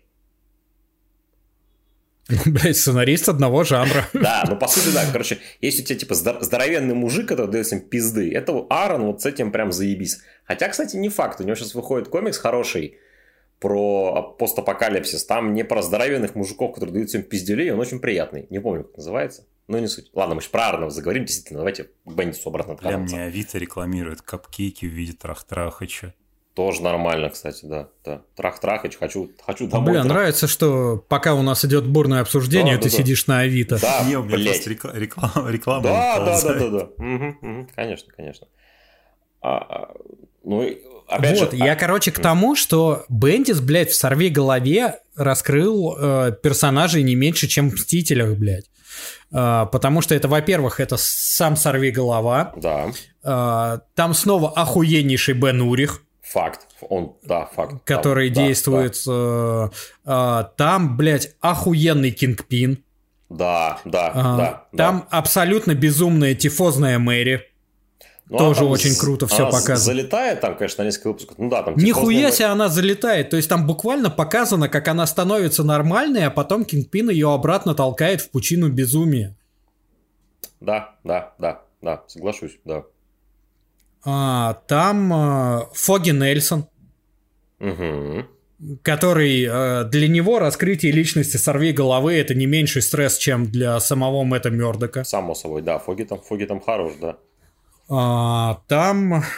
Ну, кстати, Меченый там прекрасно залетел на 1 или 2 выпуска, сколько он там был. Ну вот, блядь, Меченый там реально просто такое гостевое появление. То есть, опять же, Меченый это не то, чтобы персонаж, которого не раскрывали до этого. Ну, да. То есть, там Бендис просто воспользовался наработками, да, воспользовался грамотно. Миллер рассказал все, что мог. Ну, по сути, да, и дальше все о Меченом, это все базируется просто на... том, что сделал Миллер, да, Бендис этого не испортил, да, Бендис воспользовался этим максимально хорошо, но я Меченого не вводил бы в список. Там круто раскрыто, вот, господи, там я в какой-то момент вообще считал, что Ран Бендиса на «Сорви голове» — это история не Мэтта Мёрдока, а его жены вот этой слепой. Mm-hmm. То есть, ну, блядь, он ее вводит, он ее развивает, он показывает ее катарсис, блядь, и ее жизнь — это вообще разъеб. Да, да. А можно ли сказать, что у него «Сорви головой» вот типа... Вот ты говоришь, что у него куча персонажей таких раскрыта, это правда, я не спорю ни в коем случае, там все заебись. Но...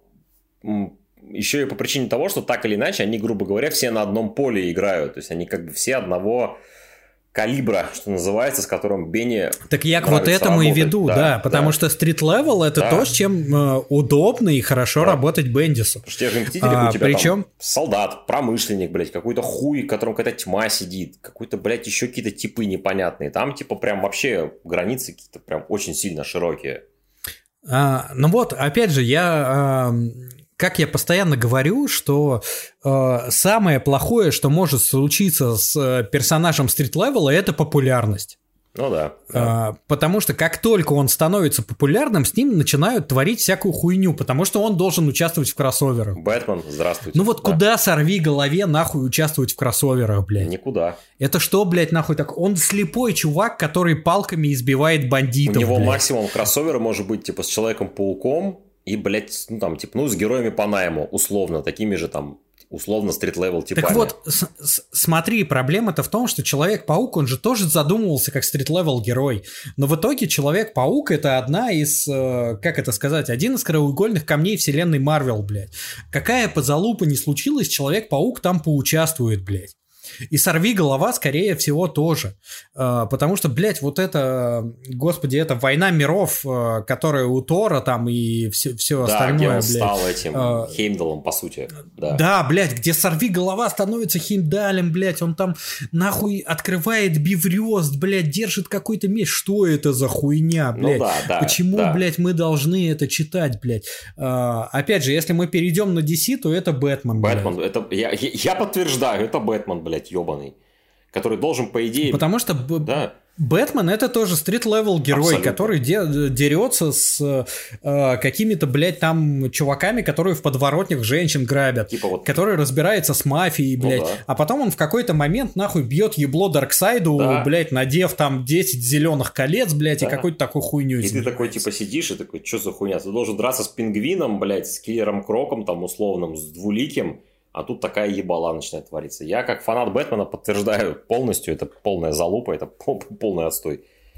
Но опять же, тут уже влезают такие вещи, как маркетинг, как, блядь, это популярность персонажа. Ну я говорю, да, популярность. Когда стрит-левел персонаж становится популярным, требуется перевести его на другой уровень противостояния. А чтобы перевести его на другой уровень противостояния, нужно бафнуть его силы. Опять же, вот, как, блядь, перейдем к нашей гражданской войне, блядь. Вот что «Сорви голова» делает в гражданской войне, блядь? С кем он там будет драться, блядь? Так он там... Его ловят за кадром, и он сидит в вот тюрьме. Именно, блядь. Вот именно. Ну, Рома к тому, что он там вообще не перешей пизди рукав, и он там нахуй не должен появляться. Ну, и там не совсем «Сорви голова». Там железный кулак там железный кулак в костюме «Сорви головы».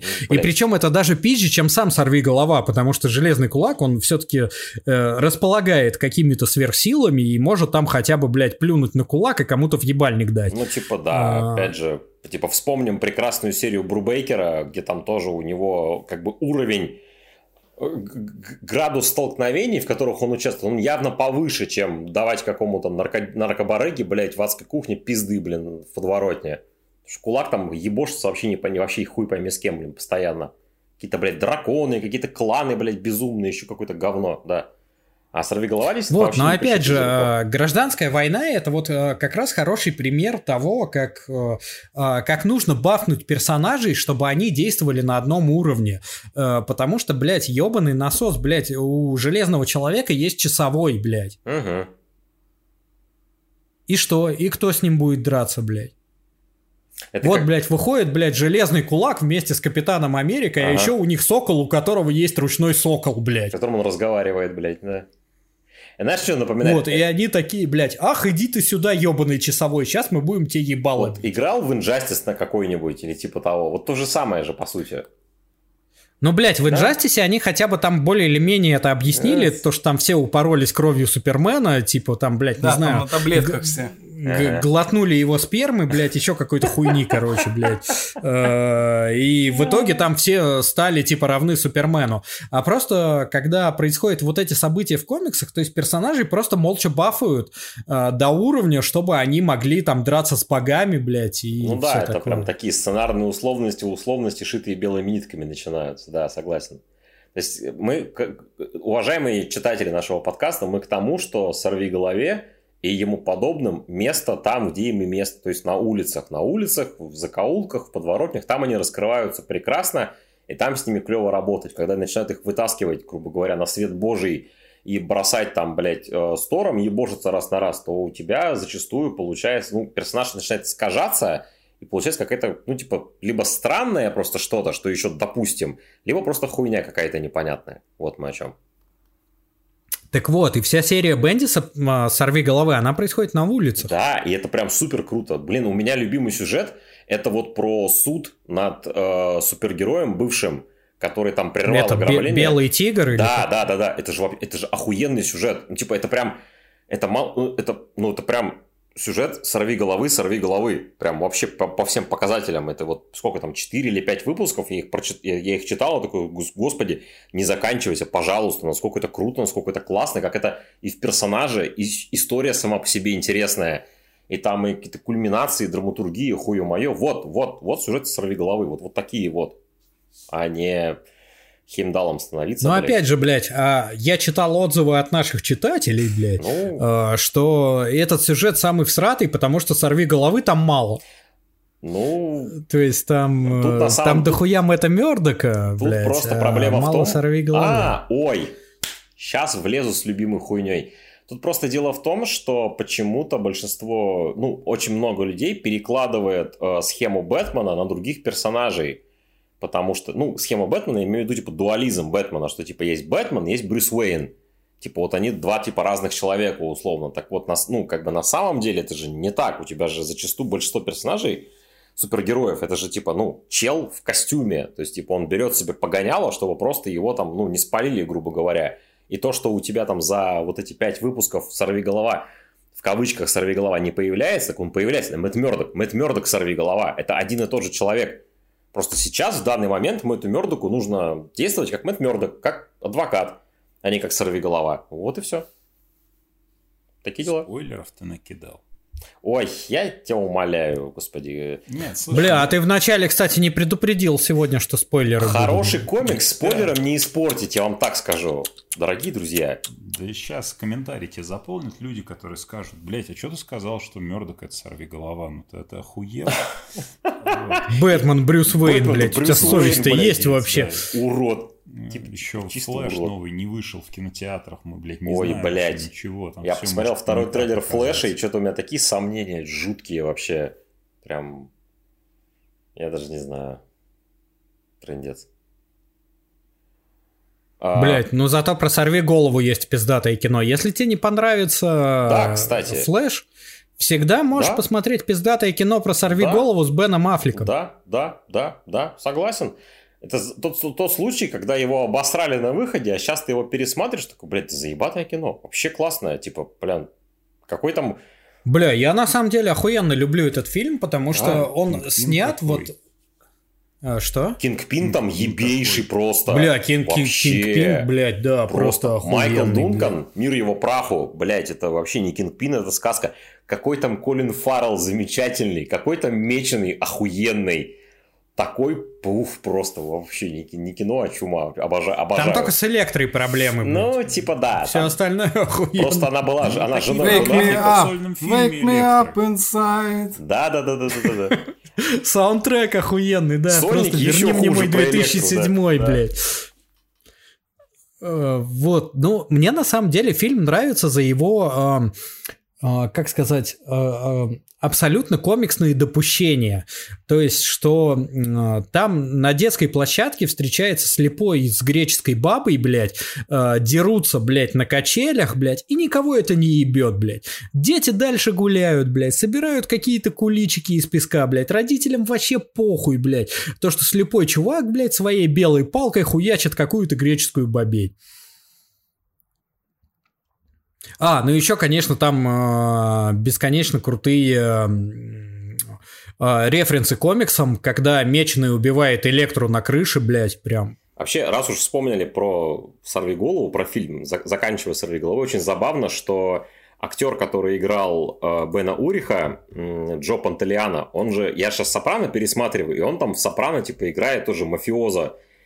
И типа... Блин, какой великий актер. Вот, типа, вот фильм и сериал, ну, там они вот вышли с разницей в год, наверное, насколько у человека широкий драматургический диапазон просто, что он может и вот так, вот этого сыграть, и вот этого сыграть. Оригинальный, оригинальный «Сорвиголову» фильм рекомендуем, фильм очень классный. Я сейчас, может, даже пересмотрю его, когда мы подкаст закончим писать, вот, потому что почему бы нет. Так, а Слава хотел про экранизацию «Элиаса», раз мы начали говорить. Джессику Джонс. Давайте снова перенесемся в этот. По мне полная хуйня. Полная хуйня, но какой хороший пурпурный человек. Мне не заехало, кстати, я отвалился серии на 5-й, по-моему, на 6-й, если честно. Но у меня есть знакомые, которые очень нахваливают Джессику Джонс, она прям пиздец нравится, как бы я их вкусу доверяю так или иначе, но сам что-то я как-то, ну, не пошло мне почему-то. Там такая мешанина, там в какой-то момент Нюка ввели. Да, вот на самом деле я понял, что сериал хуйня, я его досмотрел, и как раз, по-моему, я писал Славе, когда я его досмотрел, я пишу, слушай, бля, я досмотрел, блядь, Джессику Джонс, какая-то поебень, блядь, он такой, а чё, а как тебе там это, ну, типа, Пэтси Уокер, там, а Ньюк, типа, блядь. Я такой, чё, блядь, Пэтси Уокер, Ньюк, блядь, какого хуя? Они там были, блядь? Вот, и я, короче, вообще не понял, что вот этот чувак, который глотает таблетки и который похож на, типа, дешевую версию Капитана Америки, это, типа, Ньюк. Ну, блядь, реально, я во время просмотра не понял. Но это большая проблема телевизионных проектов Marvel вот тех лет, когда как раз Лоя был главным. Они вводят какие-то комиксные моменты, но настолько их искажают, что даже узнать невозможно. Вот все агенты щита на этом строятся. Там есть Модок, но он голова в банке. И типа есть Нюк, но он просто какой-то левый чел. И большой вопрос, нахуя вообще Нюк в сериале про Джессику Джонс? В этом, кстати, я респектну Сидабу с его Arrowverse, потому что при всех его минусах Arrowverse вообще нихуя не стеснялся того, что он на комиксах основан. Именно поэтому кроссоверы сидабовские комиксы, они великие абсолютно, такие ебанутые, такие прекрасные. Да, я соглашусь, потому что вот эти легенды завтрашнего дня вообще абсолютно безумные и абсолютно великие, блядь. Потому что, блядь, они такие, ебать, мы на комиксах основаны, ебанутых, блядь, давайте больше ебанины накидывать и вперед, это прям... Вообще заебись. Ну, опять же, Джессика Джонс не Люк Кейдж, потому что Люк Кейдж лучший сериал Netflix-овский по Марвелу, как бы. Все это знают, правильно? Все же это знают? Нет? Ну ладно. Пошел нахуй отсюда. В смысле пошел? Кирилл со мной согласен, как минимум. Мне очень нравится Люк Кейдж. Я вообще сломался на железном кулаке. Так, пацаны, давайте выясним момент, когда я сломался. Давай. Я смотрел первый сезон «Сорви головы», потом я посмотрел «Джессику Джонс», я точно смотрел, и второй сезон «Сорви головы» я не досмотрел, больше я не смотрел нихуя. Попробуй Люка Кейджа посмотреть. Не знаю, зайдет, не зайдет.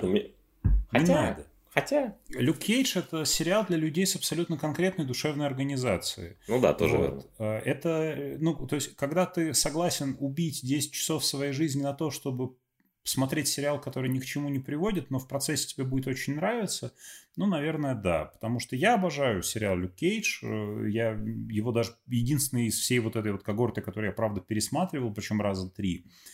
ты его включаешь и живешь своей жизнью. Всегда, когда ты смотришь на телевизор, где он у тебя играет, прикольно. Мне очень нравится, никому не рекомендую. Мне Люк Кейдж запал просто потому, что, у меня,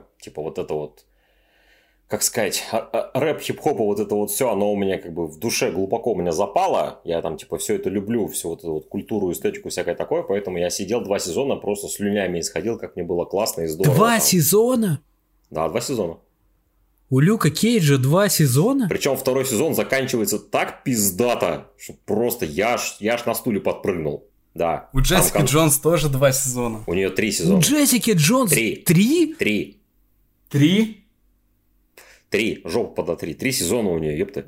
Да не блять, ёбаный насос. Сейчас, блядь, я тебе докажу. Так, блядь, а у «Сорви головы» сколько? У «Сорви головы» 3 сезона. Так, блядь, заебись, хорошо, хоть это я знал. Я знал, что я 2-й не досмотрел, и после него еще 3-й был. Вот 3-й я не смотрел, там все у меня знакомые нахваливают Меченого в 3-м сезоне, но я 3-й так и не посмотрел. Да, Меченый хороший, и там экранизируют «Рожденного заново». Довольно неплохо. Да.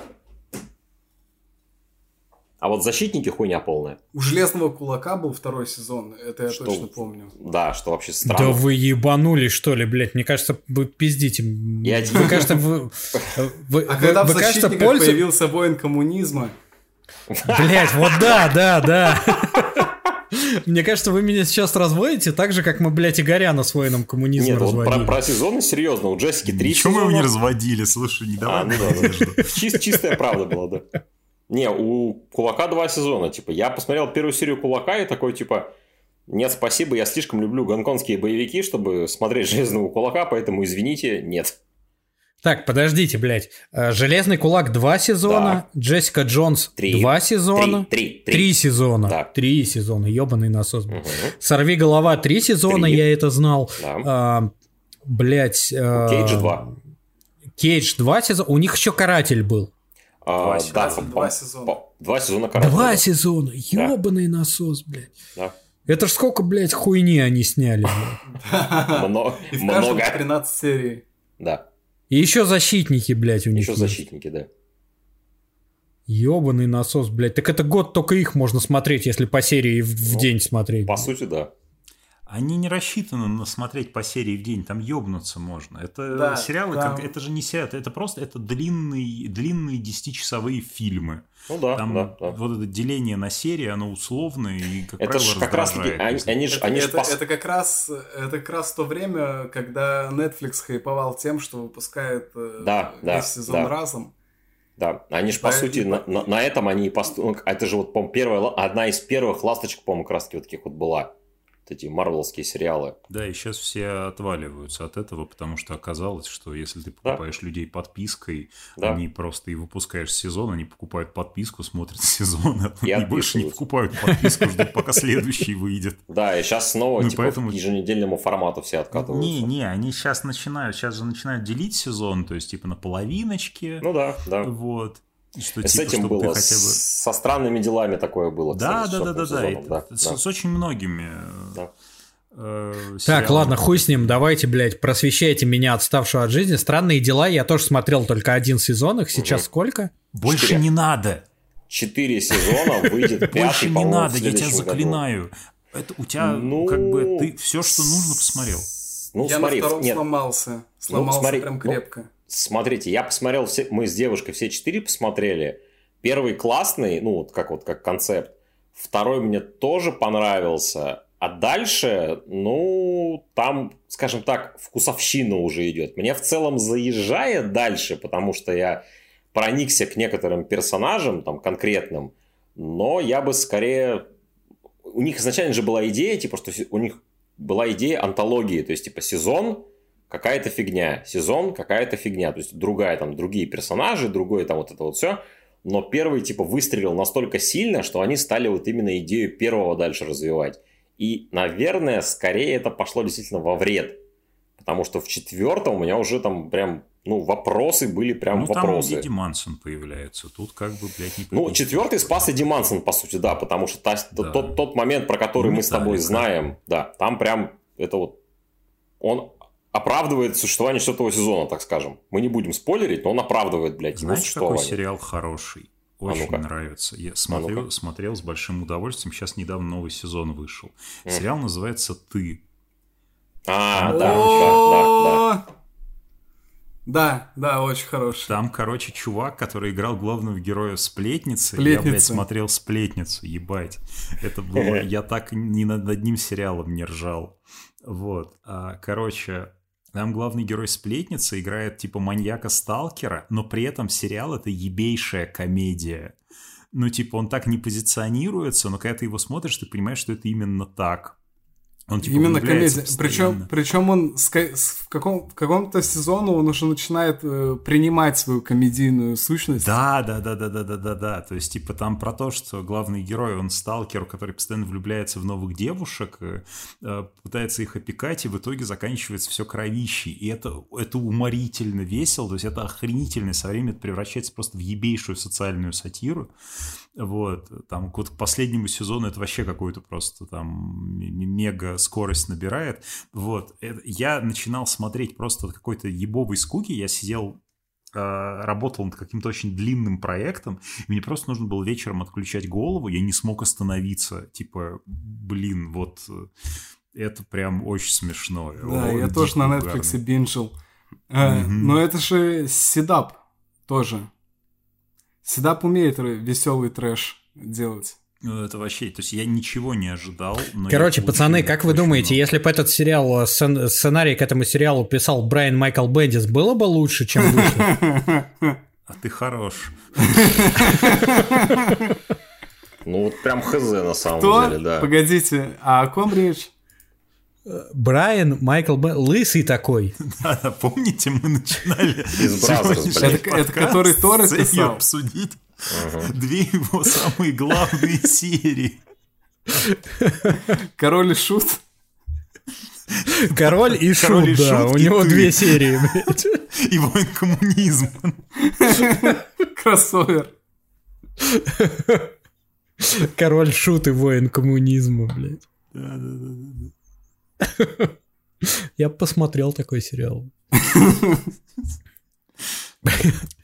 Бля, короче, Игорян, давай нахуй возвращай нас в русло беседы. Ты же у нас, блядь, модератор выпусков про Бендиса. Охуеть, блядь, пиздец, вы с лопаты, блядь, накидываете, а виноват в итоге я. Ну, ёбнулся вообще. Итак, возвращаясь в русло беседы и потихоньку подходя к концу нашего подкаста, Брайан Бендис.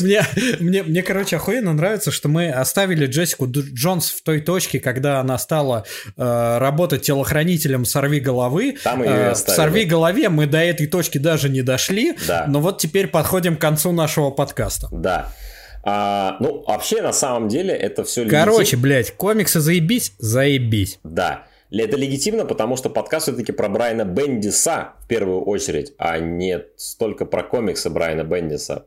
И получается, что в начале нулевых, то есть до этого мы обсуждали, первый выпуск был посвящен тому, что Брайан пытался строить свою карьеру как независимого художника, независимого автора. Получалось, ну там типа ни шатка, ни валка, поскольку. А во втором выпуске у него... как-то выпал счастливый билет в жизни, он запустил Ultimate Паука вместе с Багли, чем открыл Ultimate вселенную. Сегодня мы поговорили про Элиас и Сорвиголову, и сейчас, по сути, мы оставляем нашего любимого... Да, и сейчас мы оставляем нашего любимого Лысика на этапе, когда он, ну, буквально с ноги, даже с двух ног влетел в комикс-индустрию, потому что вот эти три комикса, Ultimate Паук, Элиас и Сорвиголова, они же были, ну, хитярой, они были, блядь, успешными, и типа о Бендисе все заговорили, и Бендису респектовали не только, ну, коллеги, не только читатели, но и редакция. То есть редакция увидела в Бендисе такого типа очень, очень крепкого, очень способного, очень крутого автора, которому можно доверять. Типа, вот опять же, вот у него три комикса, три серии, которые, сука, разные, и они все хорошие. И они поняли, что этот человек способен на многое, ему можно доверять разные вещи, и ему, наверное, можно доверить, пожалуй, для комиксного сценариста «Большой двойки» такую, ну, как бы главную ответственность, это глобалки, ну, вот сюжеты, которые будут менять статус-кво. Подожди, давай, поскольку мы все-таки вернулись в русло беседы, я немного ворвусь и скажу, что вот нам сейчас кажется, что вот он запустил Ultimate Spider-Man, Сорвиголову и Джессику Джонс, и у него вся так было пиздато, блядь, гладко и заебись, но на самом деле нет. Во-первых, был тот самый пресловутый Daredevil Ниндзя, который вообще оказался нахуй никому не нужен. А во-вторых, когда запустилась Джессика Джонс, когда появилась серия «Макс», и оказалось, что слово «фак» на первой странице продается... серия, вот этот импринт Макс, он расширился. И как минимум в том же 2001 году, а это год, когда выходили все комиксы, которые я сказал выше, запускалась «Электромакс». И Брайан Малкольм Бендис, по-моему, если я не ошибаюсь, сейчас это считается вторым волюмом «Электры», и Брайан Бендис писал первые 6 выпусков, там, короче, какой-то, блядь, безумный нахуй шпионский сюжет. Да. Там, блядь, ее нанимает то ли Ми-6, то ли Ми-8, то ли там, блядь, Ми, хуй его знает, блядь. Короче, какие-то, блядь, сверхсекретные чуваки, короче, ее нанимают, чтобы она там поехала и убила, блядь, как этого тогда нагнеталась вот эта Хусейна, тема конфликта США и Ирака, Хусейна, она должна была поехать, значит, на восток и убить лидера какой-то арабской страны, которого зовут Саддам. Ну, блядь, мы все понимаем, кого она... Да, кто имелся в виду, да. Да, кто имелся в виду, кого она хотела убить, и, собственно, она должна была захватить ключ Скорпиона. Ключ Скорпиона — это тоже такой, типа, давнишний марвеловский артефакт, который потом, допустим, будет у врага Человека-паука Зодиака. Как мы знаем, Зодиак — это один из главных врагов Человека-паука, который, так как Зодиак, Человека-паука не калечил никто вообще никогда. Само собой. Вот. И, собственно, он написал всего 6 выпусков этой серии, и она нахуй провалилась, блядь. Ну, у кого нет провалов? Провалов нет у того, кто ничего не делает. Ну да, я просто, опять же, я это просто, да. Чтобы нет, мы понимали, что не все гладко у него шло на тот момент. Ну, тем не менее, провал, да, как правильно Рома указал, провалы были плюсы. И получается, что мы плавно подходим к периоду так называемого золотого Бендиса, золотой эры Бендиса, глобалкам. То есть следующий выпуск мы постараемся посвятить. Давайте, я предлагаю сейчас, давайте мы «Секретную войну» обсудим как переходной, вполне. Такой перевалочный пункт глобалкам Бендиса. Да, прежде чем накинуться уже на мясо в духе Дня М, «Секретного вторжения», «Новых мстителей» и всего такого. Скажу за себя, «Секретная война» — странный комикс, максимально. Единственная его ценность, на мой взгляд, в том, чтобы Ника Фьюри убрать с доски. А так в остальном хуй знает. Понятно. Ну ах ты, блядь, какой нахуй. Выписан из комиксистов, пошел нахуй из подкаста. Кирилл? Знаете, в чем проблема? Ты не читал комикс, который нарисовал Габриэль Дель Отто, блядь? Действительно. Я, кстати, поэтому и не читал. Когда он выходил в Россию от АДК, он был так ебано напечатан, что там, это же довольно мрачный комикс, и Дель-Отто рисует мрачно-реалистично, а ИДК напечатали его на какой-то абсосной бумаге, и там вообще было ничего не разглядеть, и он очень сильно вонял. И так мое знакомство с «Секретной войной» закончилось. Вот так. А потом параллели пообещали его издать под каким-то странным названием «Тайная война», и скончались скоропостижно. Это тайна, покрытая мраком, скончались они или нет? Тайна, покрытая секретом, я бы даже сказал. Они скончались, потому что теперь выпускают комиксы про порнозвезд. Ничего себе. Блять, сука, скончались. Ёб твою мать. А какие комиксы про порнозвезд? Про Еву Эльфи. Да. Нихуя, обязательно киньте ссылочку. Обязательно. Дед такой, чё? Очень уважаю Еву Эльфи. Даже не потому, что она порнозвезда, а мне кажется, это вот следом за Сашей Грей это одна из таких первых дам, которые максимально монетизировали свое положение. Ну, она в этом плане молодец, ничего не скажешь. Так вот, комиксы. Даже комиксы. Секретная война, Кирилл, что скажешь? Знаете, я вот когда мы прошлый подкаст записывали, сколько, 3 месяца назад это было по ощущениям. 3 года как будто. Я прям прочитал, перечитал, естественно. У меня было столько всего, сколько я хотел сказать, а вот прошли эти 3 недели, и я вообще нихуя не помню про этот комикс. Абсолютно. Я помню, мы с тобой разгонялись, что там из сценарных находок прикольно то, что это же комикс про то, что Ник Фьюри собрал команду супергероев сделать какое-то говно непонятное в Латверии, если я правильно помню, а потом стер всем память. И и мы с тобой рассуждали, что это работает хорошо в контексте Росомахи, у которого такая родовая травма, что он ни хера не помнит, ему вечно стирают память, и поэтому у него горит с этого постоянно. А остальные герои, то есть Люк Кейдж появляется, Человек-паук, еще кто-то, кого я забыл, Капитан Америка, по-моему, они там просто не пришей пизде рукав, просто потому что, они клевые, пусть там будут, хули. Опять же, к разговору о том, что, стрит-левел супергероев, если тащить такие глобалки, получается какая-то странная хрень.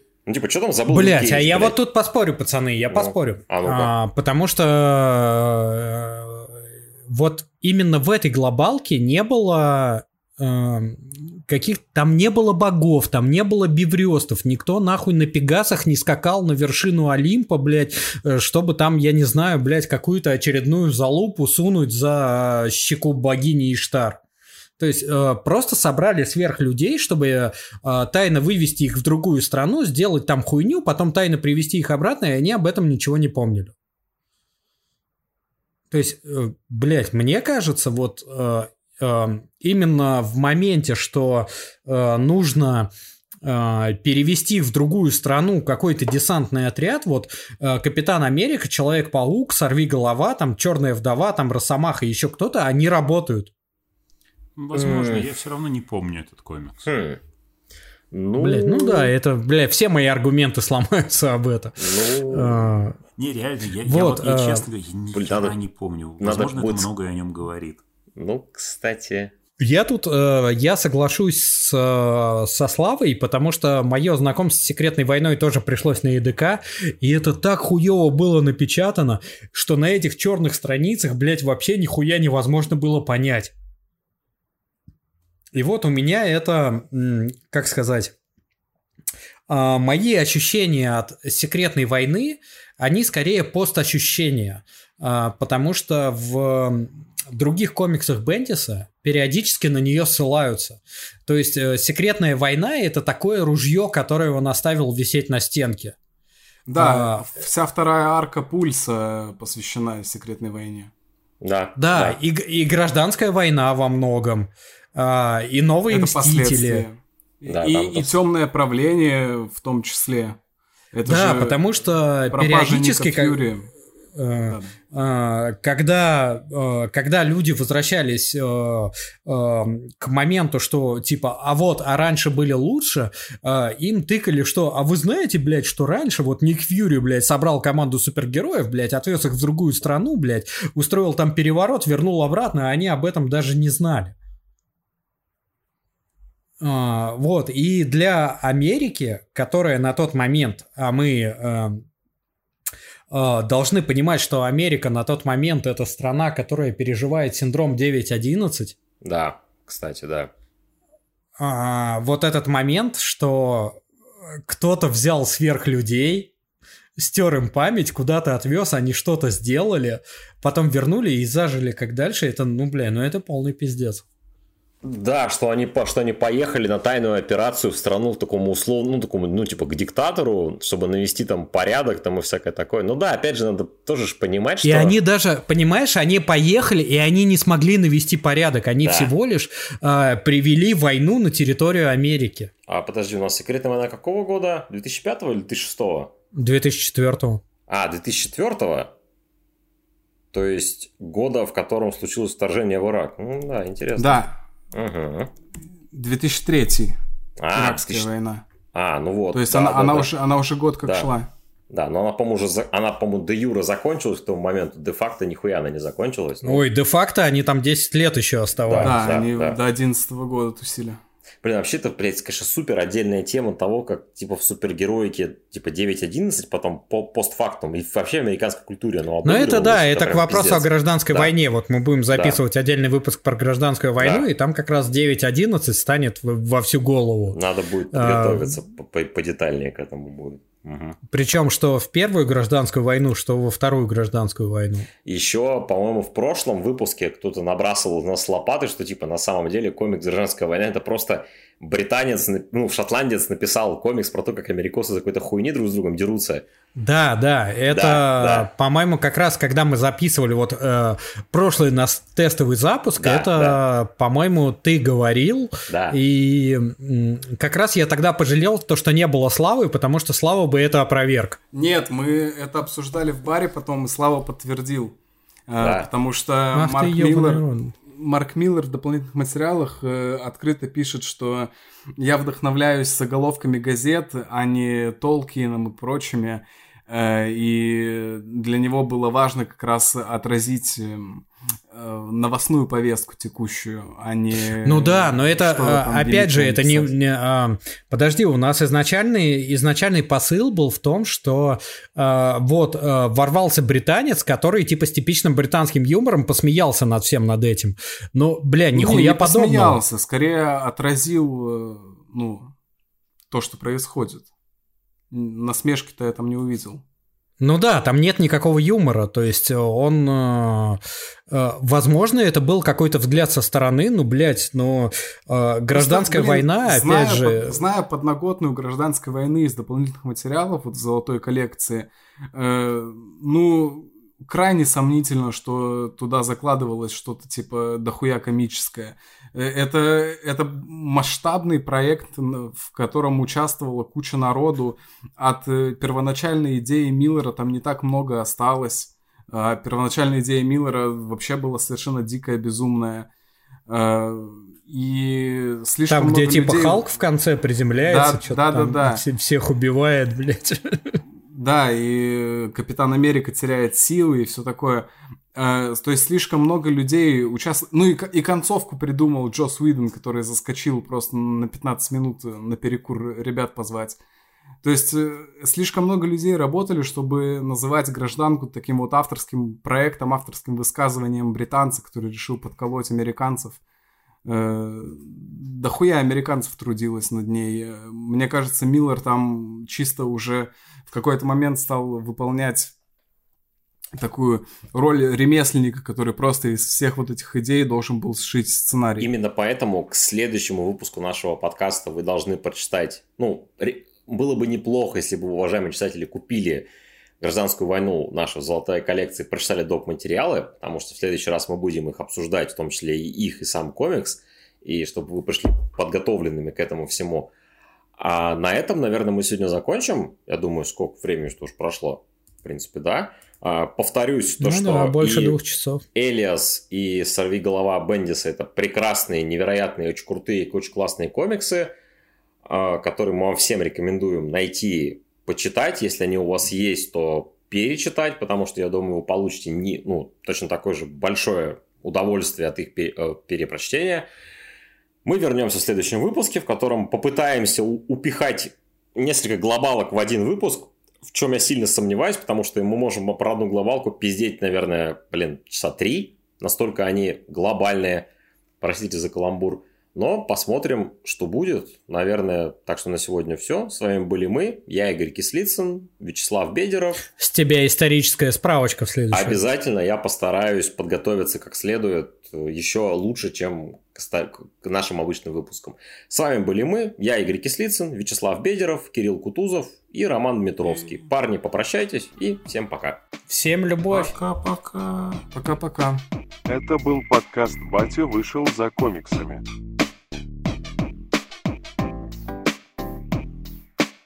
Я тоже хочу материться. Можно я скажу хуй? Да, спасибо. Хуй, хуй, хуй. Как это прекрасно. Свободу роботам. Слушайте нас еще. Залупа козырная. Виват.